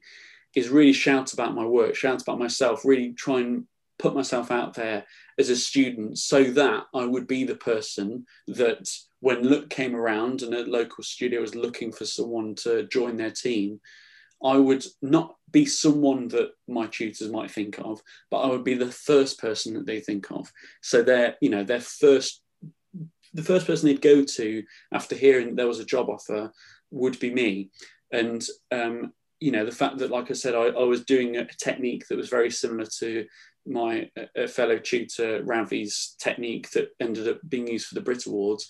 The fact that my tutor knew that I was doing that technique was because I spoke to him so off, so sort of regularly and so openly about the work that I was doing and showed him all these tests and the fact that I was doing these tests in my spare time and all these sort of things. It's really about, you know, um, so manufacturing those scenarios in which luck can come your way instead of someone else's way, or, you know. Yeah. So it, it is that it is those the two sides of that sort of that makes that makes a lot of sense. And so like what I'm getting out of this is like take a look at the random opportunities that exist around you. Maybe Pixar didn't come as a speaker, and so that thing in your head where you're like, I'm so excited to speak to this Pixar person, they didn't show up, whatever, doesn't happen. But there are tons of other people there that you can connect with on a way that makes them think of you as like the go-to person for your skill level. Like, like you said, Tom he was booting out his old animator. That means he was going to be on the lookout for new animator. He's probably going to go to his contacts look on the internet etc but you mm. coming up to him specifically in that random coincidence scenario and making sure that he thought of you and giving him something that he could think of you oh deadlines that's what i need. I'm going to go to will. That makes sense. So i i like that a lot. Um i want to talk maybe as like the last top, well, I do want to talk about what you're doing in the future, but maybe as a last topic, um, I don't know how to organically go into this, but you have the six currencies for a project, which I've never seen anybody so succinctly put in a list before of why you should take on, why you should or should not take on client work. And I think it's really interesting. So, can you just go through the six and list them out and give a little brief explanation of each? Yeah, sure. So this came from a lecture that I did um, on the topic of the Christmas Lectures project. Um, because one of the um, unfortunate things with the sort of setup of that project is that because it's for the Royal Institution, which is a charity, the budget on it is uh, always sort of, it's not the biggest budget in the world. So, um, you know, I wasn't doing it because it was paying out an enormous fee but that doesn't mean that it wasn't paying out other things and this is where the, the sort of the currencies come into it. So um, there are uh, like like we've said obviously you know these work opportunities you know pay the bills right? So the first currency is the obvious money right? You, you take on projects because they they pay the bills and that's that's the one that people will obviously think of Another one is pleasure. So, you know, just the sheer, the fact that you're going to enjoy this time. I really think that can be undervalued, especially, you know, when we're thinking of freelance. And, and obviously all of these things have to be, have to, you need, you need to pay the bills. You need, to yeah. make sure you, you, you, need that. And you need to make sure that you're, you know, um, buying food and all, all, once these are met, basically it's, things that can be a good reason to take on a project after that. So pleasure, you know, you really like working with. Maybe it's because of the type of, you know, the person that you really like working with, and the uh, maybe the the technique that you like doing, or um, you like the vision that they've got. You know, you, you like the idea behind what they're doing, and um, you believe in that strongly, or or you know, you just wanting to do it recreationally or something like that. Um, there is a caveat to all of this, which I will get to at the end. Um, but uh, the third one is exposure, which is you know that's like the the joke one. That's the sort of now I've not got any money to give you, but you know I will. I'll, I'll give you exposure, and they think as if like you know telling all their friends about you is going to pay the bills or whatever. Like I say, as long as the bills are paid, then you know that's fine. So but, when um, when does it make sense to do it for exposure then? Because like it's you know so, with social influencers etc like let me stay in your hotel and i'll tell my thousand subscribers yeah, about you you know like. Exactly. It's it's really about weighing up what someone's exposure sort of means especially i guess you know because we've been talking about these as currencies. You, you know you can think of someone maybe think of someone's exposure sort of currency as having a different exchange rate depending on who they are. Like if someone's got sort of like you uh, you know a couple thousand followers then they're doing a project just because they're going to you know put you on their stories or something may well not be worth it at all but i've got a friend who did a video for will smith and uh, just reaching out. He he um, he uh, became he's become quite popular. You know, about seventy thousand followers on Instagram, and um, has done a lot of stuff for different celebrities. And he doesn't do them necessarily for you know they're not necessarily commissions, whatever, but he does them for the fun of it. But also, someone like Will Smith, he posts a video on um, Instagram. It gets viewed by millions of people, but he's got his uh, you know his account tagged quite high up on the description you know check out this insane animation by uh, you know this person's instagram account that is that is that exposure is worth way more than somewhat you know a small influencer or something like that. Um, but also exposure isn't just the the metrics of followers or subscribers or anything like that. It can also be just that word of mouth um, and that is where it gets a bit sort of you know you, you have got to judge how much is this exposure worth and i wouldn't condone people just sort of you know you don't want to be taken advantage of and i will go into that a bit more afterwards but yeah th- this isn't sort of to say that people saying that they'll offer you exposure is is an alternative to being paid properly but it can be uh, and, and I guess the other thing to link this into the Christmas lectures is that I knew that even though I wasn't being paid an enormous amount, um, that I knew that it was going to go on TV and it was going to go on the BBC. And it isn't just other people giving you exposure and doing, and, you know, having other people um, be the one uh, giving you that exposure. It's also having something to your name that immediately gives you a little bit more sort of power to to um, to get someone's attention, like yeah, being like, look say, at me, I did this, I did this for the BBC. For the BBC, exactly. For Impressive. you know, BBC household name in the UK and even sort of abroad as well. To say that you've done something like that, it immediately puts you in a different category of people than all the other people that can't say that they've necessarily done something like that. Um, similarly, Tom Scott, you know, I'm able to say that I've done videos for Tom Scott, which just our videos that we've both, you know, that we've worked on together have amassed over 30 million views. You can say things like, like you said, he's got over 3 million subscribers. All of these things, like uh, immediate things that separate you from, you know, people that haven't done that. Um, and that can be worth so much more. That can get you the money that you didn't get for that project because you're able to sort of set, set yourself apart. Um, the fourth one is practice. So um, again, maybe there's a, a um, maybe there's a technique that you're not quite ready to really uh, sell yourself uh, on at the moment. You know, you, you're learning CG or, or you know 3D animation or whatever it is, and um, you want you want a brief to be able to um, really uh, test these new skills in a way that's not just you coming up with your own random ideas.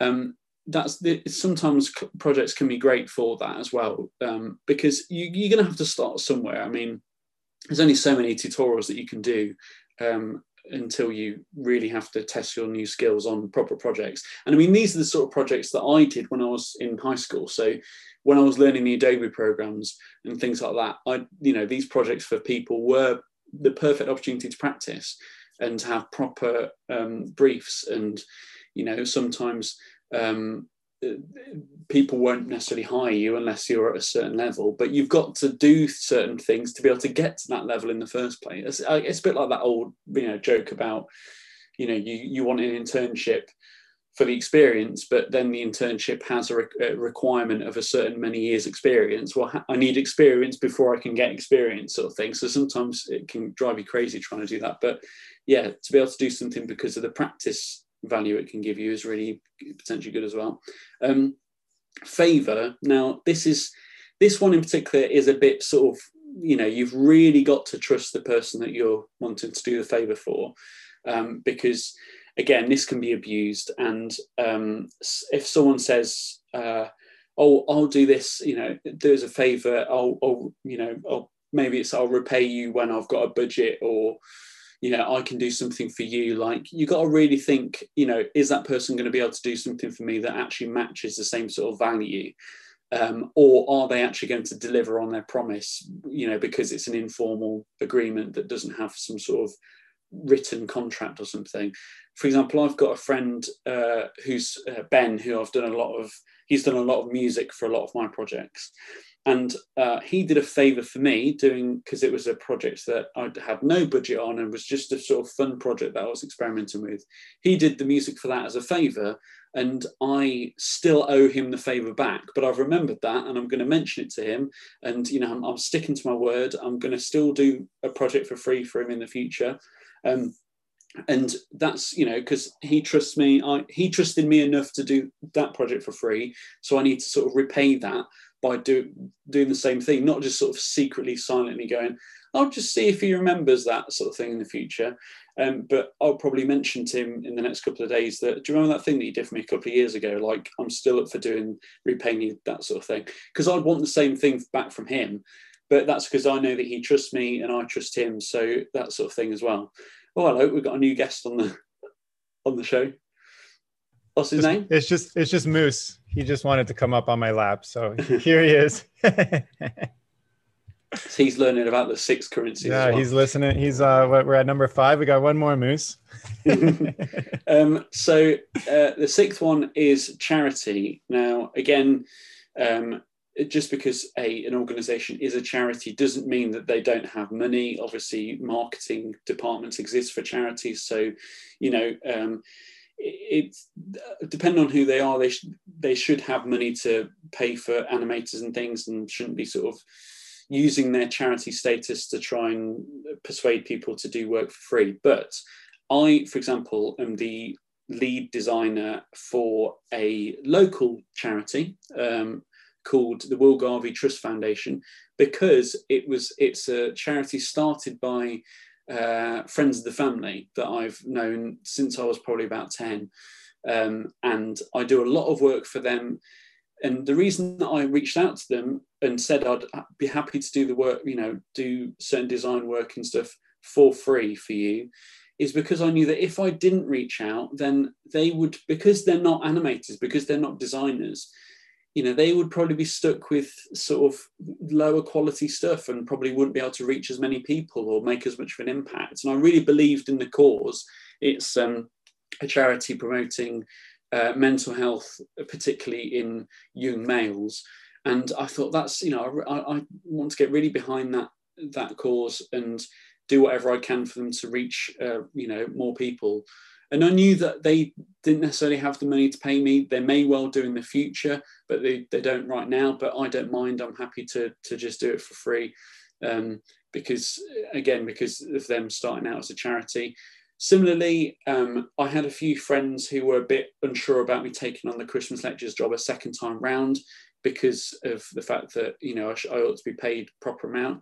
But I knew I knew the situation. I knew the financial situation. The the production company was very upfront with me about it that they weren't getting much. This is a passion passion project for them as well because the Royal Institution that is putting on these lectures is a charity. So their budget is immediately shrinked because they're not a sort of private company. Um, and most projects that don't, uh, you know, I get a reduced budget for, or even zero budget for, are often a combination of different currencies like this. And I've sort of internalized. Uh, I, I, suppose at the end of the day, it's up to you whether you want to take on projects. You know, I've got, like I said, I've got friends and family or whatever who may disagree with me taking on projects, often, often for just looking out for me, not wanting me to be exploited.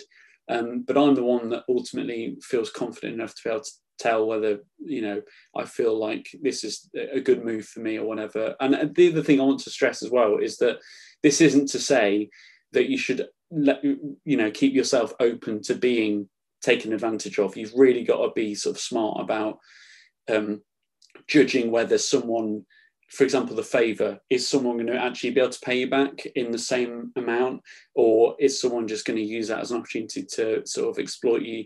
Um, and you know the uh, you got I suppose you got to think like okay you probably do have a budget you're probably you know paying other people so why couldn't you pay me sort of thing? I don't know you've just got to really judge it and and uh, you know this isn't me condoning people sort of using uh, and or sort of paying people in exposure. And also at the end of the day like I say often for some people um, the, uh, these sort of projects they have to pay money because they're living paycheck to paycheck or you know they they they need to get bills paid.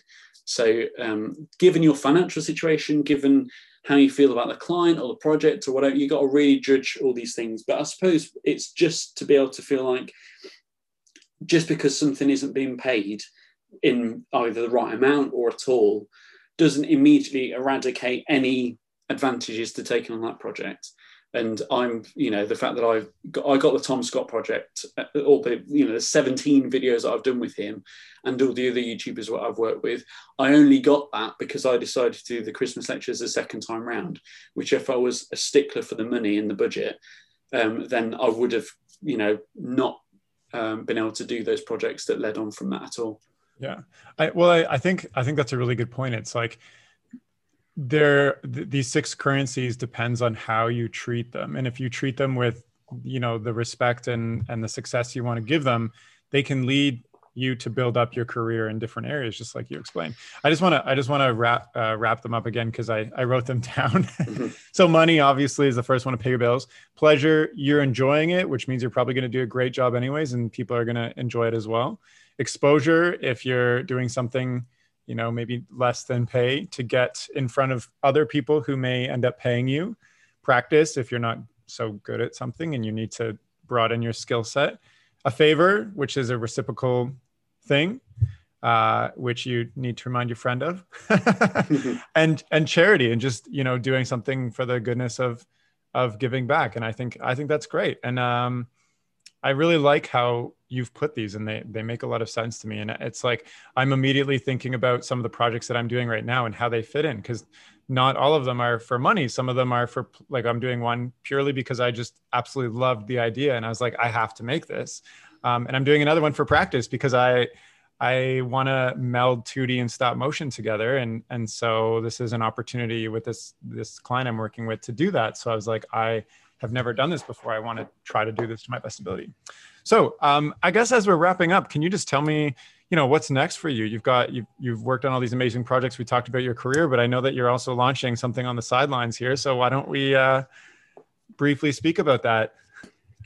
Yeah. So um, a few months ago, at this point, I've um, launched uh, the trailer for Learn with Will. So um, as is obviously the case with many, many countries around the world, um, the UK went back into lockdown at the start of January.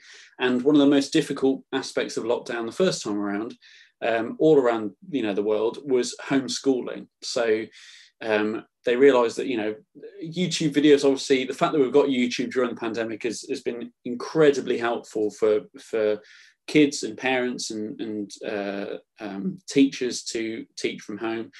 Um, but there's still it, it, was still found to be an incredibly difficult process. Um, and I spent 2020 doing, you know, animating for people like Tom Scott, for people like Matt Parker, you know, science, English, and maths uh, videos for these popular YouTubers. And I felt like it was the perfect opportunity to then do the same sort of thing specifically for making homeschooling easier.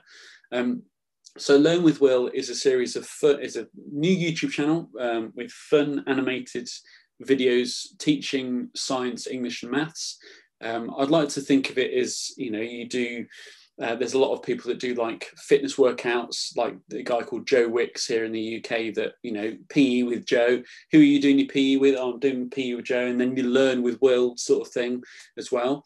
Um, and uh, to really make all these subjects, all these topics really engaging and something that I hated when I was a kid, when I was at school. And I think a lot of people feel the same way, especially something like maths. You learn like a Pythagorean theorem a squared plus b squared equals c squared. Like that's great and everything, but uh, you, you immediately think, what am I going to, why am I learning this? Because a lot of the time you learn it for the purposes of being able to, you know, show that you've learned it in an exam. Like there's no sort of often you're not learning it for just learning about the beautiful world of mathematics because people are like maths isn't beautiful it's boring you know because you're taught it in uh, often ways that are, are quite boring.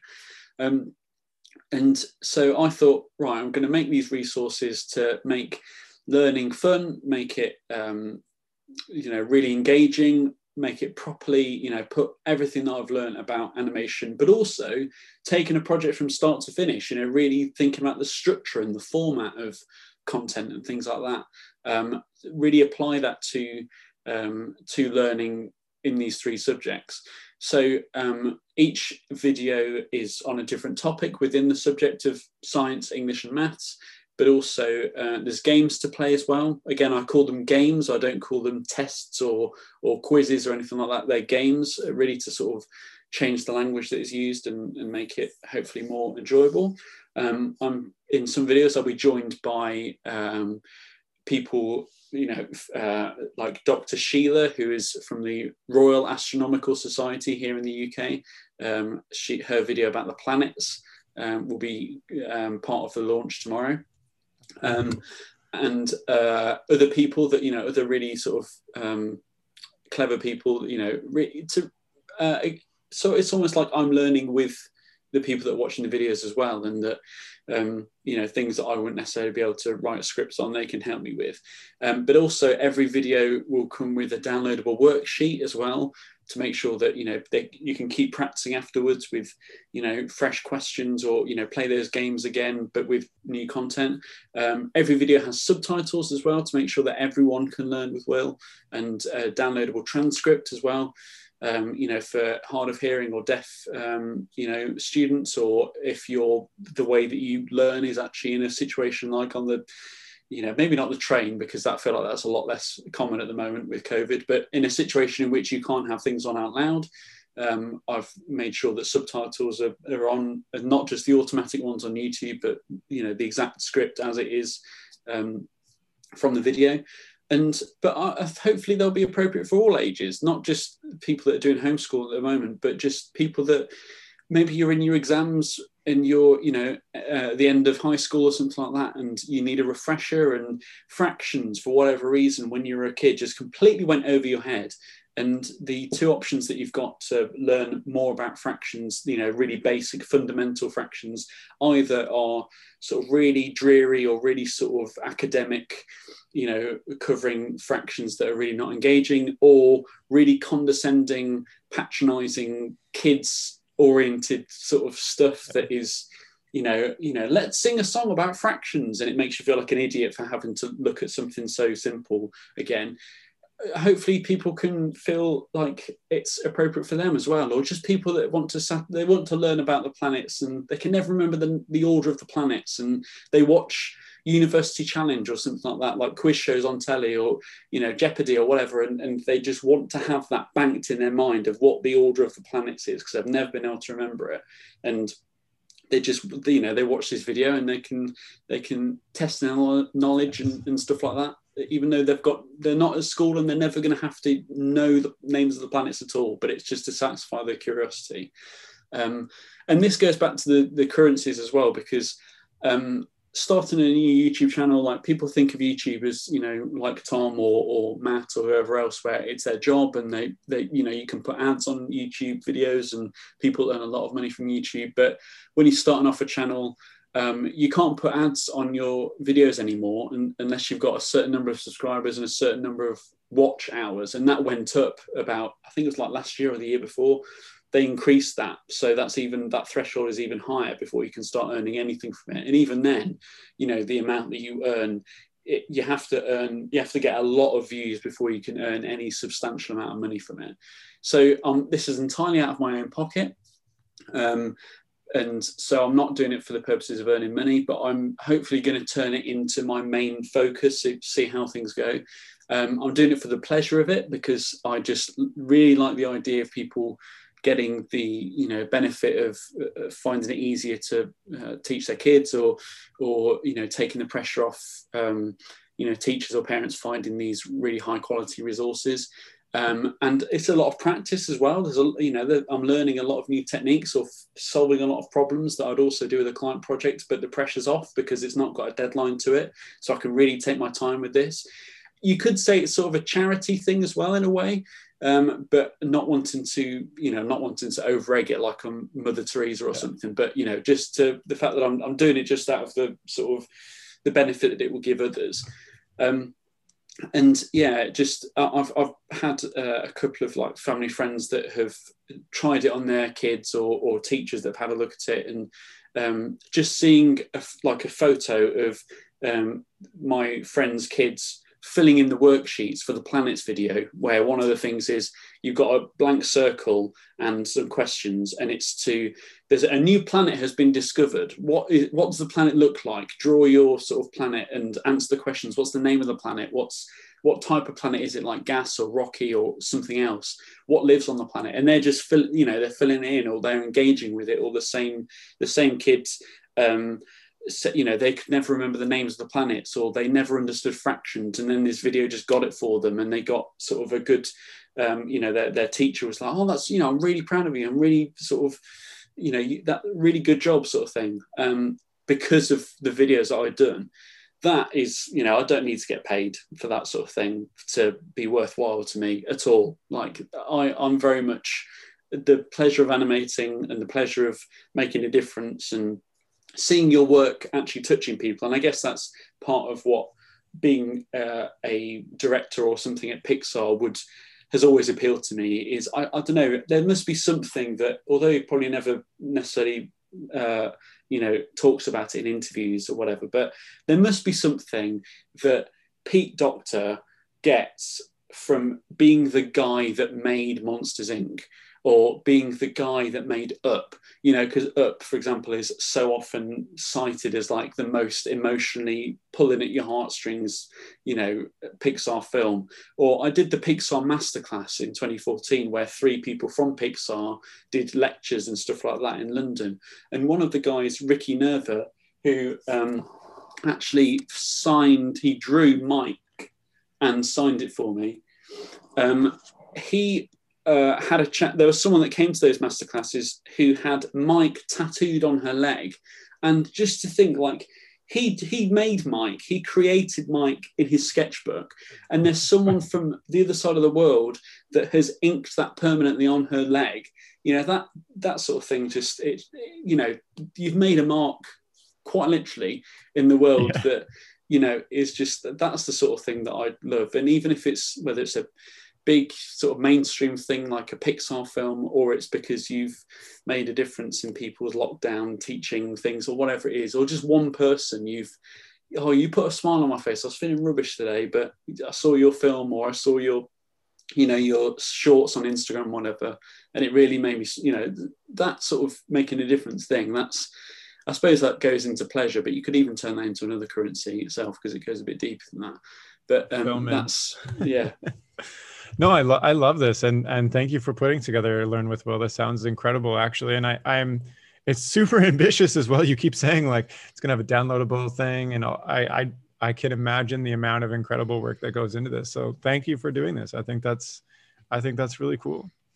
Mm. Um, I don't, I don't know what else to say from here. I really like what you said about you know making an impact and and how just seeing one kid uh, kind of learn something from something that you've done it it feels incredible. Um, i'm just wondering maybe as as a final question um, say somebody's listening to this and uh, you know they're thinking about the freelance life because they've they've realized that this kind of really fits who they are just like you did. What is maybe one thing they can do after listening to this podcast like tonight that will have a, a long-term impact like something immediate right now?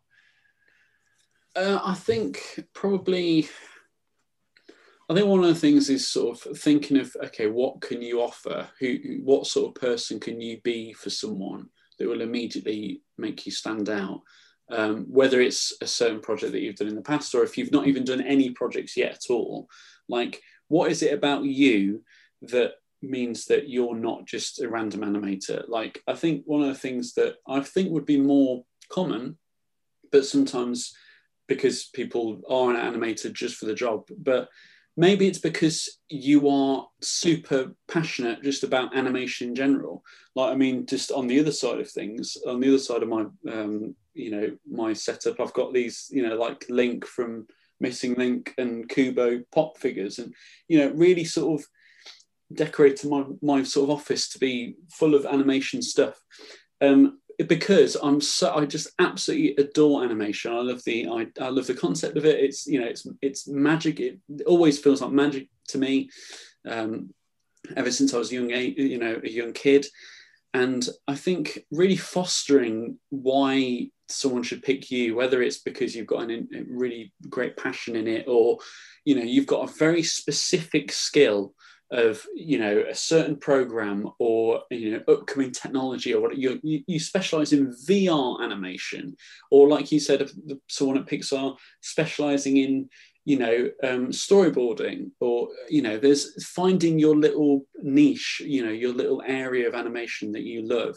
Or if it's um, like me you know you wanting to offer the whole process really really refining all those things. I mean there's plenty of courses um, to you know maybe you wanting to expand your skill set. And for example recently i've done uh, a course uh, about hand drawn um, traditional animation which i've never really done much of before. Really feel a lot more confident doing that now. I'm really happy with how that all turned out. And i can now add that to my sort of list of things potentially to, to offer to clients.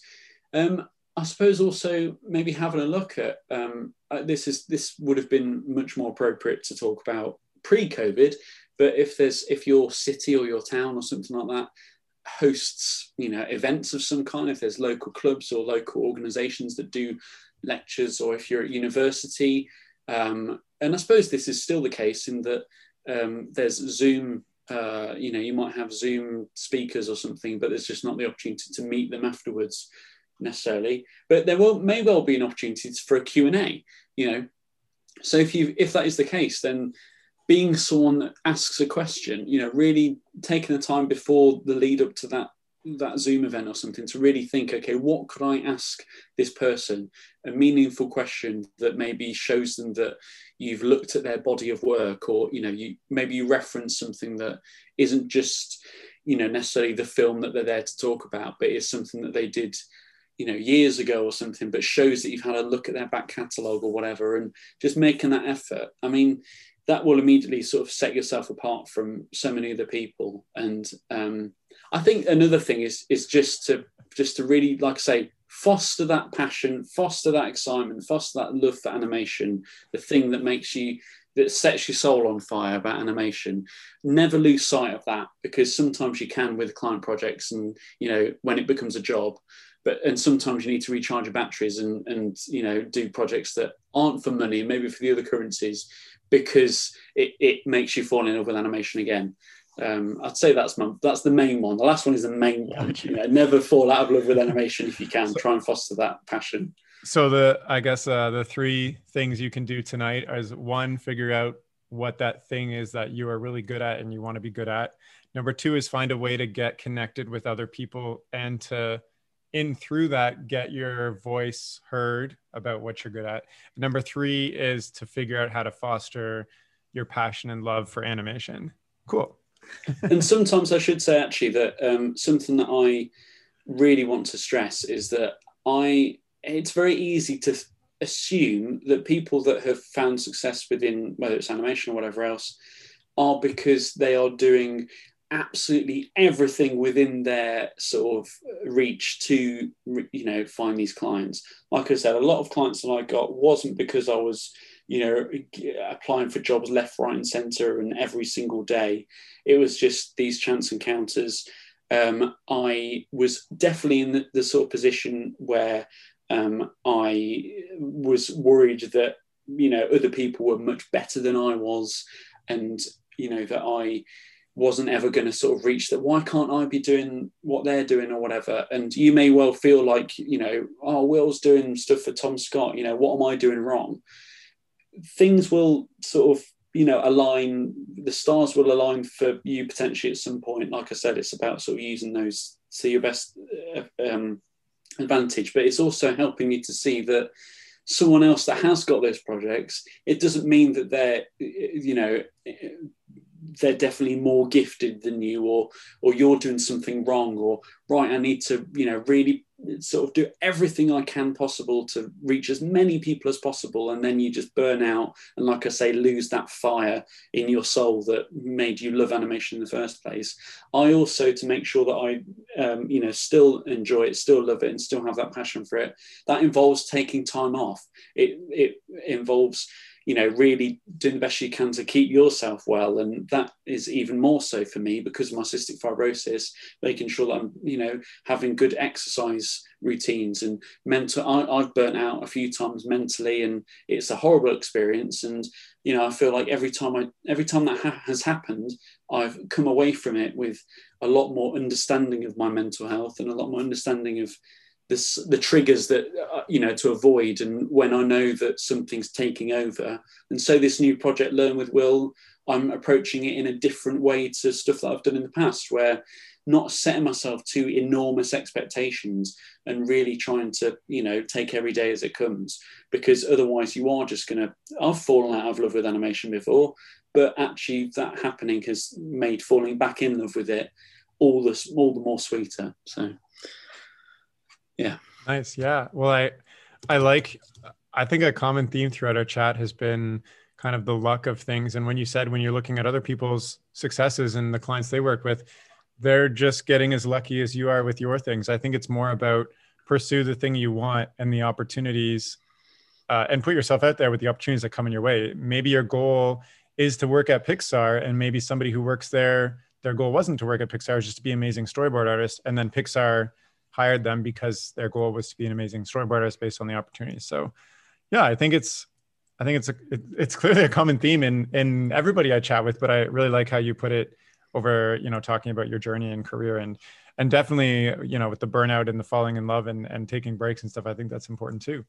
I so, think also just it's it's also just one one last tiny thing is that it's it's sort of about being honest with yourself about what you want and and being okay open to change and maybe you do get that dream job and it's not your dream in the end like it's it's actually this isn't what i thought it was going to be and, and that's okay that's it's you know you haven't failed or you haven't sort of just because your childhood dream didn't turn out the way it did. I mean, my uncle, for example, is a storyboard artist for films and TV and stuff, but he started off as an animator, as an in betweener for Who Framed Roger Rabbit.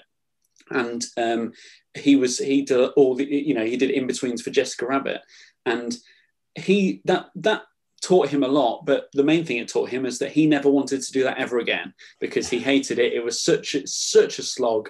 But then he got into becoming a successful storyboard artist. So you know you may get that dream job, and you may have worked for 10 years or something like that, put things in motion to get that dream job, you get it, and it's just not what you expected or whatever.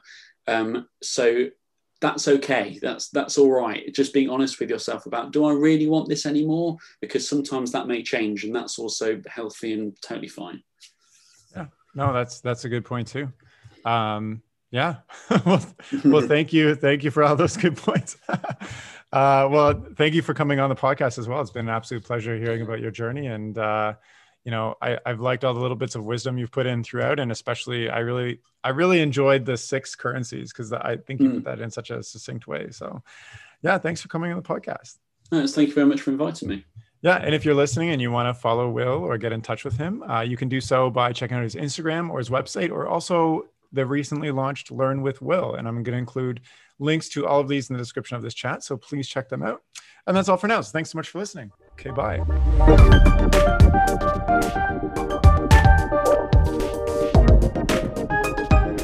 the music for this podcast was composed by Will Farmer and the graphics by Daniel Abensauer. I encourage you to look them up if you enjoyed their work.